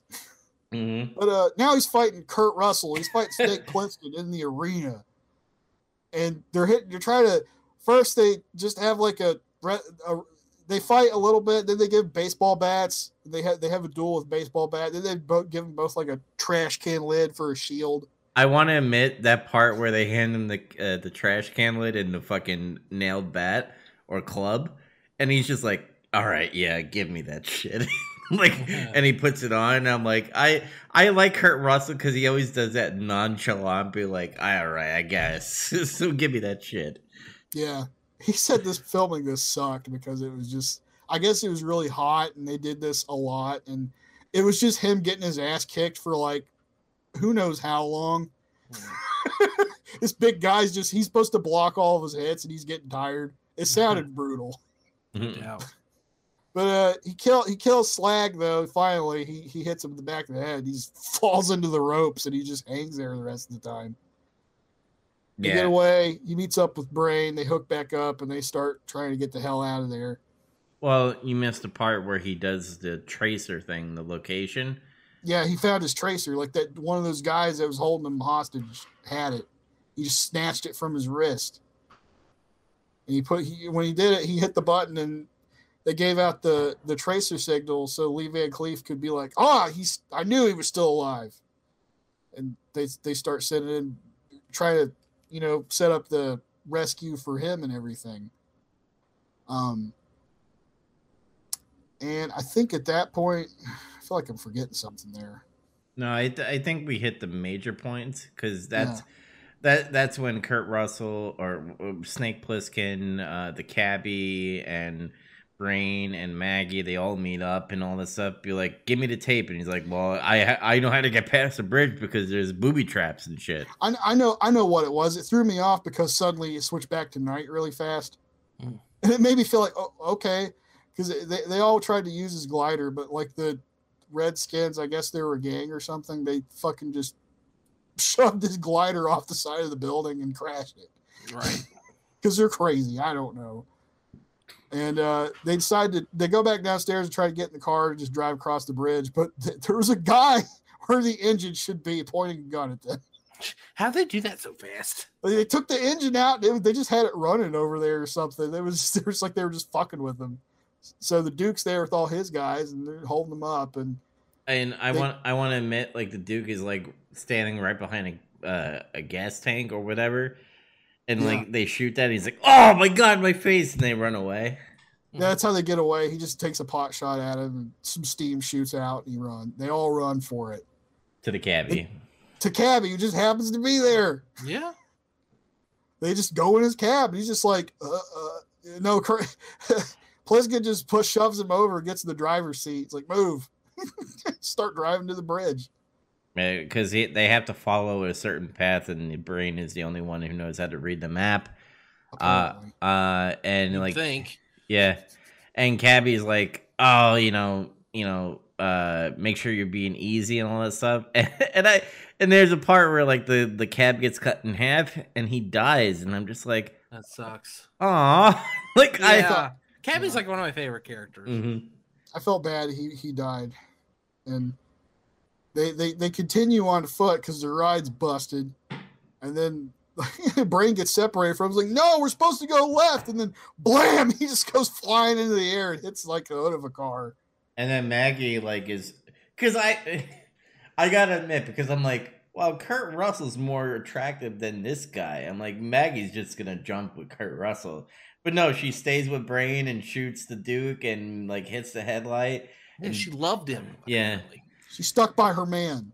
and then you know got run over by the duke because he crashed into her um and uh you know the president goes into the thing and um that's where uh snake fights off the duke and he he gets onto the harness right and then you see like a hatch and i'm like oh this is where the fucking guy like uh the the le- lead just like you know is gonna kill him or something but it's the president with an M60 just on the top.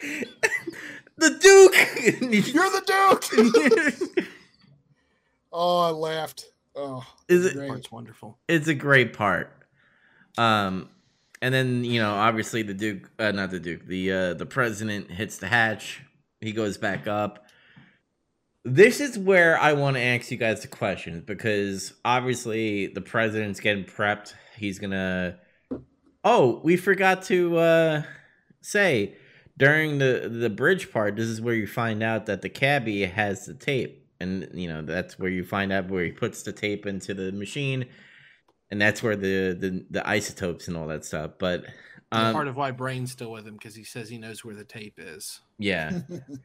So my question to you guys, because the, the president's getting prepped, and um, you know Snake Plissken comes up, and the president's uh, all of a sudden conceited, right? Because he's like, "Oh, I have three minutes and all that stuff," and he's like, uh, "Snake is like, I want your time, uh, you know, a minute of your time." Only a moment of your time. and he he asks this question. Now, my question to you guys is if he would have been more sincere about those people that died for him, you think he would have gave the tape to him or was was he always going to yeah, that's that's why he asks. That's what he's he's just. Hey, are you are you a good person? And he's basically gives him the answer that indicates, no, I'm a piece of shit, just like everyone else who runs this this you know the, this terrible future version of America. And he's like, that's what I thought, and that's why he walks away and destroys the tape. Yeah, and uh, this is where because John Carpenter has always been vocal about like American war, like war shit. Um, and I feel like this part kind of shows like you know politicians and military men because like oh we're just military people doing your dirty deeds and all that stuff. You don't care about us. Yeah, Yeah. I, I I take that away from this movie big time because also it's like he's a war hero and he had to turn to crime. Like America treats its veterans horribly. Like that's that's just that's just true facts. That's not like dystopian America. That's just that's that's, real life. That's just actually happening right now. And I I think maybe Carpenter Carpenter sewed that into his plot a little bit. Yeah. And and I like the part where Lee, uh, Lee's like, "Hey, you could be part of our group and stuff, or you know, I have a job for you." And he's like, "I'm too tired." Because well, first he says, "I'm too tired to kill Are you." you gonna kill me, Snake? Yeah. I'll I'm kill you tired. later. Maybe later. It's one of my favorite lines in the whole movie. I love it. So do Call you? me Plissken. he tries to kept calling him Snake. He's like, no, call me Plissken. I mean, I, obviously we know he somehow escapes to L.A. Apparently, um, but because I always thought like, where is he gonna go? like, is he gonna like sleep in one of their tents or something? But then he breaks the tape, and I'm like, maybe he just steals a helicopter and gets the fuck out of there. They gave him a full pardon. Yeah. He had a full pardon. and he can do whatever he wanted. He fucking destroyed that tape, and they played some kind of goofy fucking music instead. And I thought that was Bandstand. Boogie. It's Bandstand called. Boogie. I actually really like that song. His, Unironically, his it's face when it his face when it starts playing, and you know, like, oh my god, the leaders of Russia and China are, are, are seeing this. It just makes me laugh. You know, honestly, I think that song could bring peace. Exactly. Thank you for bringing that up because I was like, uh, you know what? He kind of brings a good message. You think if you think about it, we all need to come together and and uh, you know think of peace. And he brings like music, and music is the universal language of everything. And I'm like, Exactly. yeah. So I'm like, he Not co- isotopes. Nobody gives a fuck about isotopes. and that's what I want to talk to you guys about. I'm like, what does isotopes and because it's like nuclear fusion and all that stuff. it's it's one of the weaker strands of the story because there's already a ticking clock element. Um, they, obviously Carpenter worked on this a lot over the years, and it's really tight, well put together. Like there's a lot of good motivation here and there. You know, the president goes down, you got to get the president back. Uh, your here's your motivation, you get a full pardon. But also, if you can add a ticking clock element to any story, it makes it more dramatic. So they put the stupid stuff in his neck, and they're like, "Look, in 24 hours, your neck's gonna explode, and you're gonna bleed out." But they needed to, like, why would they do that? Why wouldn't they just give him as much time as possible? So there had to be a MacGuffin. Look, you got to get the president back in a day, or else blank. And honestly, I can't think of anything better, but it is it's kind of weak. Like, the uh, the only thing I could think of is that America had more knowledge of nuclear fusion than China and Russia. Yeah, that's what it is. It's like something about how to utilize radiation for a better power source. I think that that's what I always kind of. And the and the only thing I could think of is maybe if we tell our enemies about the weapons that we have, I guess that we'll all be evenly uh, uh, weaponized, where we know we would kill each other if we go to war, and maybe that's would bring peace. I guess I don't know. I, I always assumed it had something to do with uh, nuclear power Yeah. Maybe that too. because they use different power sources. I, I don't. I don't think. I don't think Escape from New York put that much thought into it. Yeah. It's okay though because this movie is still awesome. Yeah, this movie still kicks ass. Oh, It's one of my it- favorite movies. Ever. I actually want to get this on all our movies that we fucking watch. I want to get on Blu-ray. I Yeah. th- I think it's yeah, we didn't watch any stinkers. Like they, they've all been great. Uh, I've almost bought this movie several times, but Shout Factory had a fancy collector's edition that came with like a steel book and a um, lithograph poster, and it's been sold out like since I became aware of them doing that. Like I got the Big Trouble in Little China one, but I missed out on that, and they also did it with um, They Live and they've done steel books for most of his other stuff uh the fog and uh, christine and a bunch of others. But um i'm kind of waiting because now they're redoing a bunch of them in 4k and i'm just waiting for them to do the big collector's edition in 4k i'm gonna buy it it's immediately I it's have a a done deal I have a question for you guys. If John Carpenter did another escape, okay? Now I, I haven't seen Escape from LA. where's he gonna escape from chicago I the don't moon. I don't know. I like I said oh my god that kick ass Say it doesn't matter. escape from the moon like Old man Kurt Russell escape from the moon. Let's go. Now, if John Carpenter did another movie with Kurt Russell as Snake Plissken, old, okay? Now think of old Snake like Metal Gear. And if John Carpenter did a movie, not high budget at all, just like how he did the movie in the 80s and, and early 90s, would you want another, like a trilogy, like Escape from New York, Escape from LA, and Escape from whatever? Would you want that?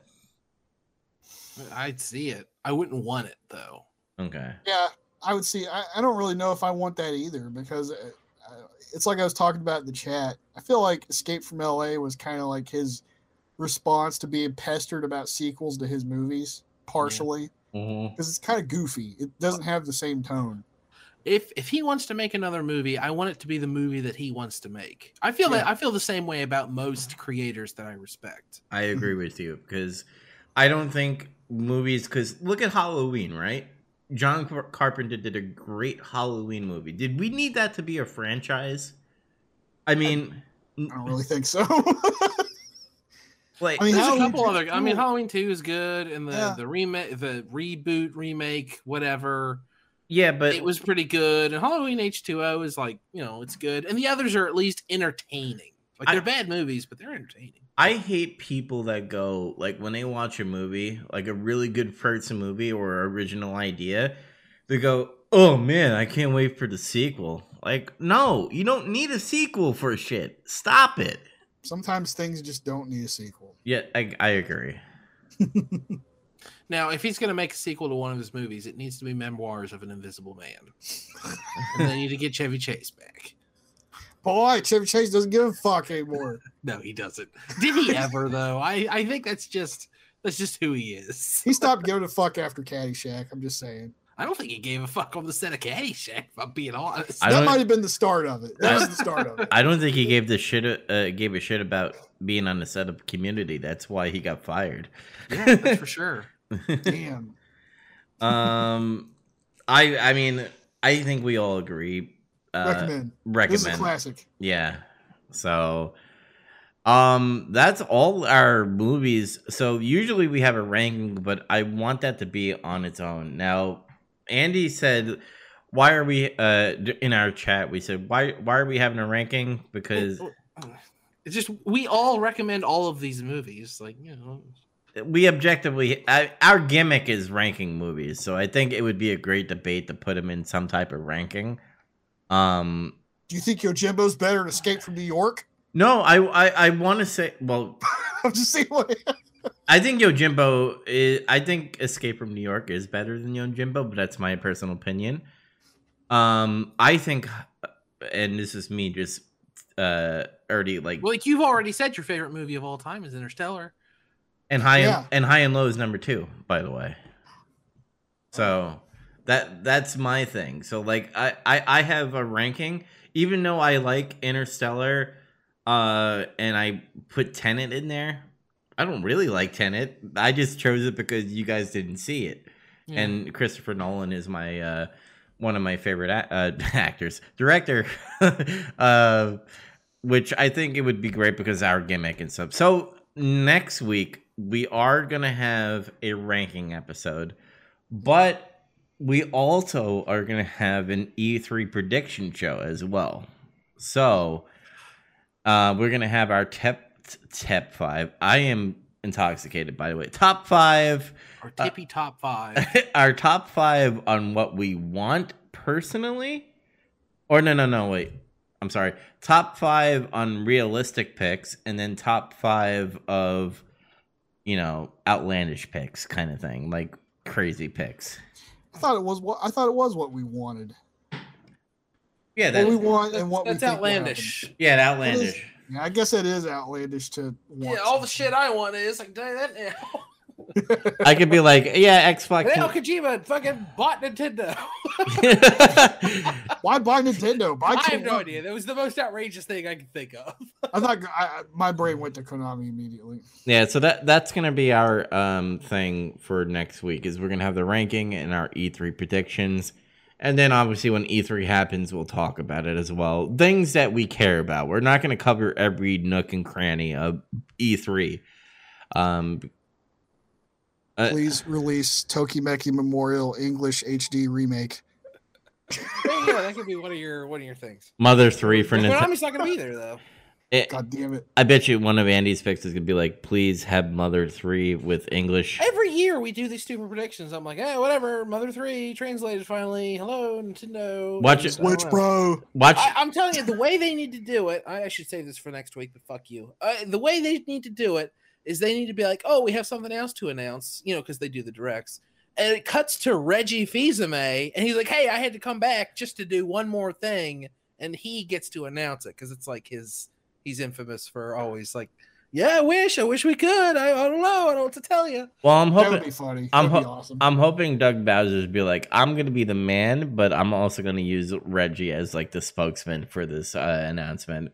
So, all right, well, guys, remember to uh, you know tune in next week for our ranking for these our uh, s- uh, director spotlight um, rankings, and then also E3 talk. But we do have some news stuff to talk about. So, uh, quickly, Zach, uh, what was your news that you wanted? Oh, to I, John Cena did a faux pas when he was doing press tour for Fast Nine. I guess it's nine now, and uh, uh, he said that Taiwan would be the first country to see Fast Nine, and apparently this Taiwan pissed off, isn't a country. Uh, this pissed off a lot of people in China. Apparently. Immediately, I get what he's saying. John, so so John had to do an apology tour Oh, fucking get China to not be as mad just because I don't know, not everybody sees it like they do, and that pisses them off, I guess. I tweeted John Cena saying that he believes in genocide now.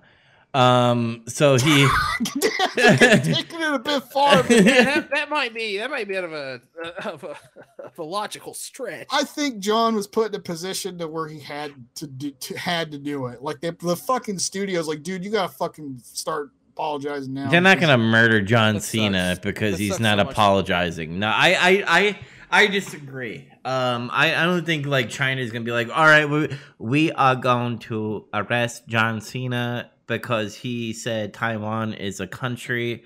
No, I'm not. That's not what I'm saying. I'm saying They'll think ban the that studio, fucking movie. They absolutely will. They They'll will. do that. Yeah. Th- th- there's there, I mean, uh, there are several actors who are banned from the country because they've spoken out about Tibet or Hong Kong or or, or Taiwan or whatever.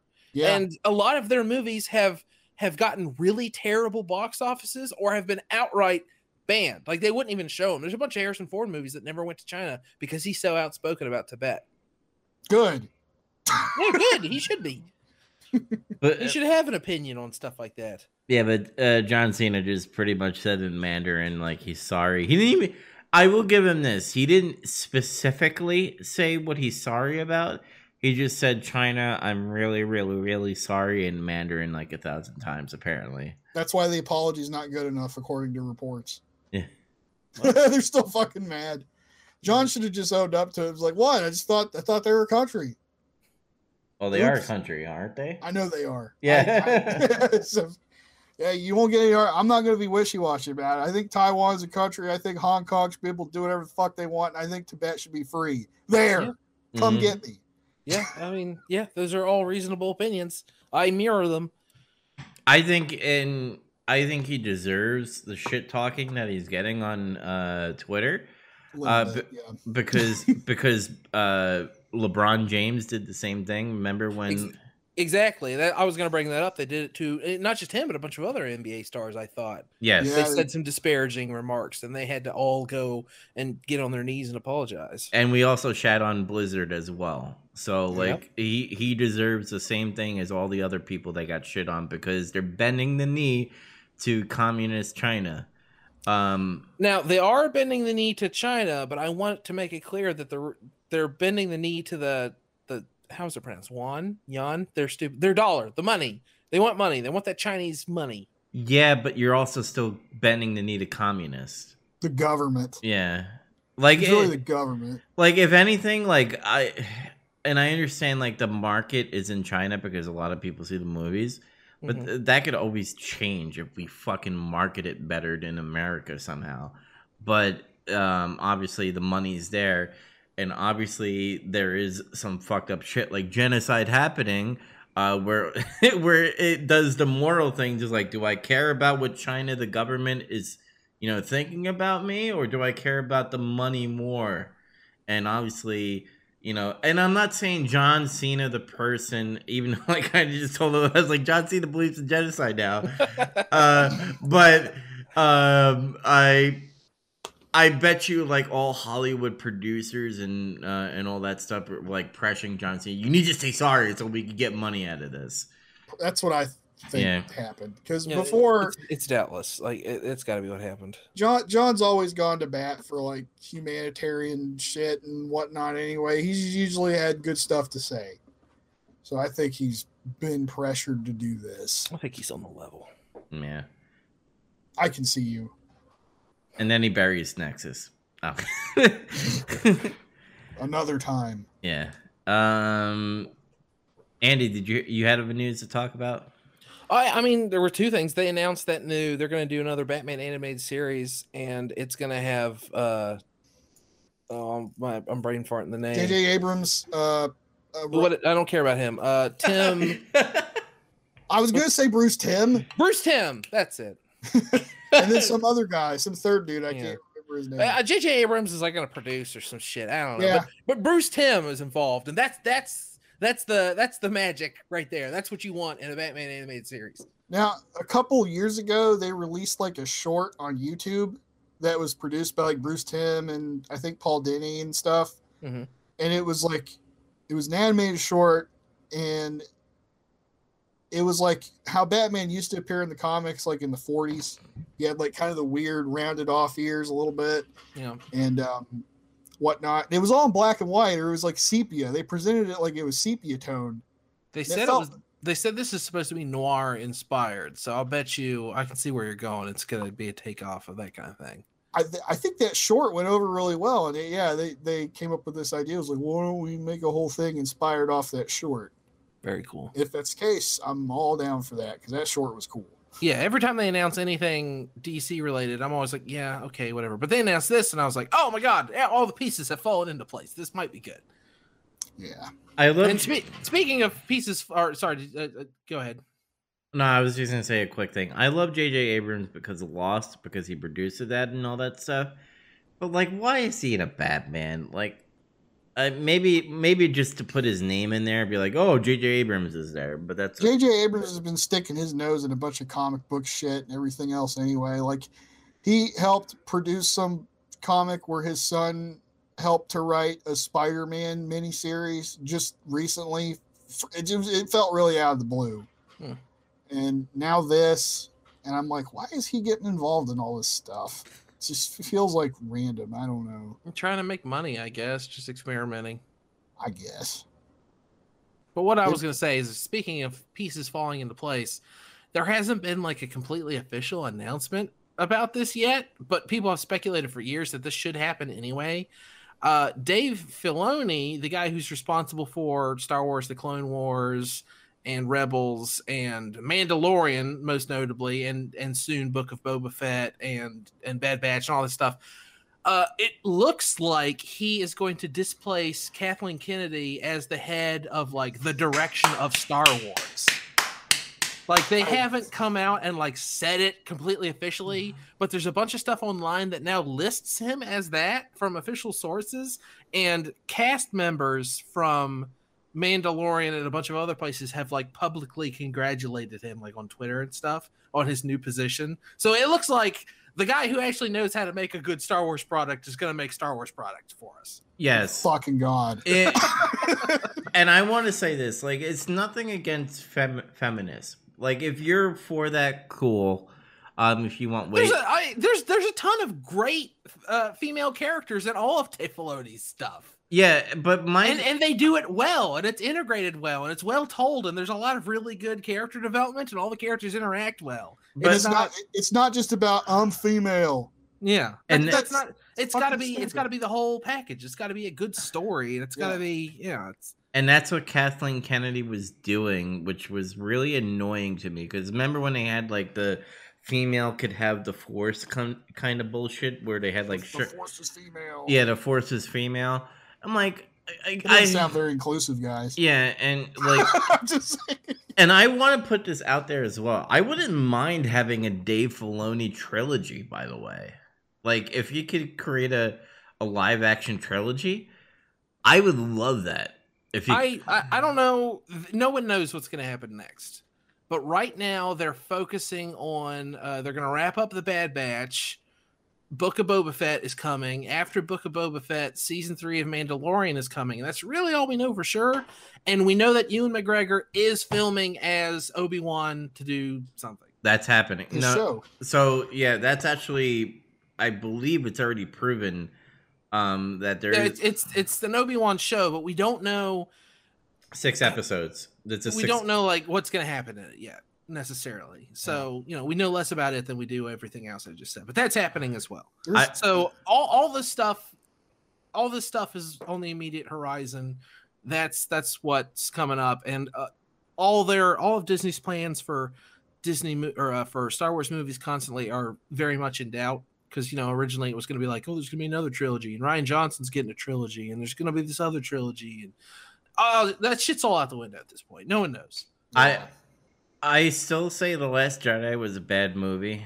Um, but I will. If Rian Johnson got to write his own stuff, it would be good. I- I'm sure of that. Yeah, I think if you give full reins to Rian Johnson to write and direct, I think he could come up with a good trilogy. I don't want Kathleen Kennedy and I don't want producers to like uh, you know look into it and edit it in every any way. That's that's the problem though. Is as long as Disney's involved, that's going to happen. Like it, it happened with Solo. Like they were trying to just make a movie, and the producer stepped in and said, "No, we don't like this. You're fired. We're going to get the kid from uh, uh, Happy Days to direct this now." But I but but I also wanted to say this too that um Ewan McGregor apparently in his contract said that he doesn't want to do like multi seasons, so he only agreed to a mini series. So um which I agree with. Like you don't you don't need to have multi season. Just Yeah, it's fine. Just Ju- tell your story. Just have a beginning and an end. Yeah. yeah, so just tell one season as long as it's written good and no cliffhangers, I don't give a shit. So as long as it's good out, and that might actually make me get Disney Plus. By the way, um, is the Obi Wan thing. So Yeah, I, I keep thinking, okay, I'm done with Disney Plus, but now I really want to watch Bad Batch, so I'm gonna hang on to it till Bad Batch is done. mhm. um, Zach, did you have anything else? Uh, no. Um, I don't think I have anything besides that. Um, some rogue developers and apparently Sony's gonna have a state of the play before E3, and I'm not gonna get into the biomutant thing because it's a stupid fucking uh, thing. But uh, um, yeah, I think we will end it there because it's it's a, it's almost a two hour show. So um, we're we're gonna end it here. Next week we're gonna talk about the final ranking and also E3 predictions. Uh, make sure you tune in. Um, I think we're doing getting some color Thursday, right, for WrestleMania nine and the and the WWC WWC WCW uh, Saturday night episode, right? That's right. So we're gonna be watching that. So it's gonna be a beefy episode for getting some color. And um June sixth, apparently me and um me not June sixth. Was it June sixth? I don't remember what date you said. What are we talking about? June third. I'm sorry, June third. We're gonna be doing the um Resident Evil uh, Village on the Me- Nemesis project. So We're gonna do it. yeah, so Oh.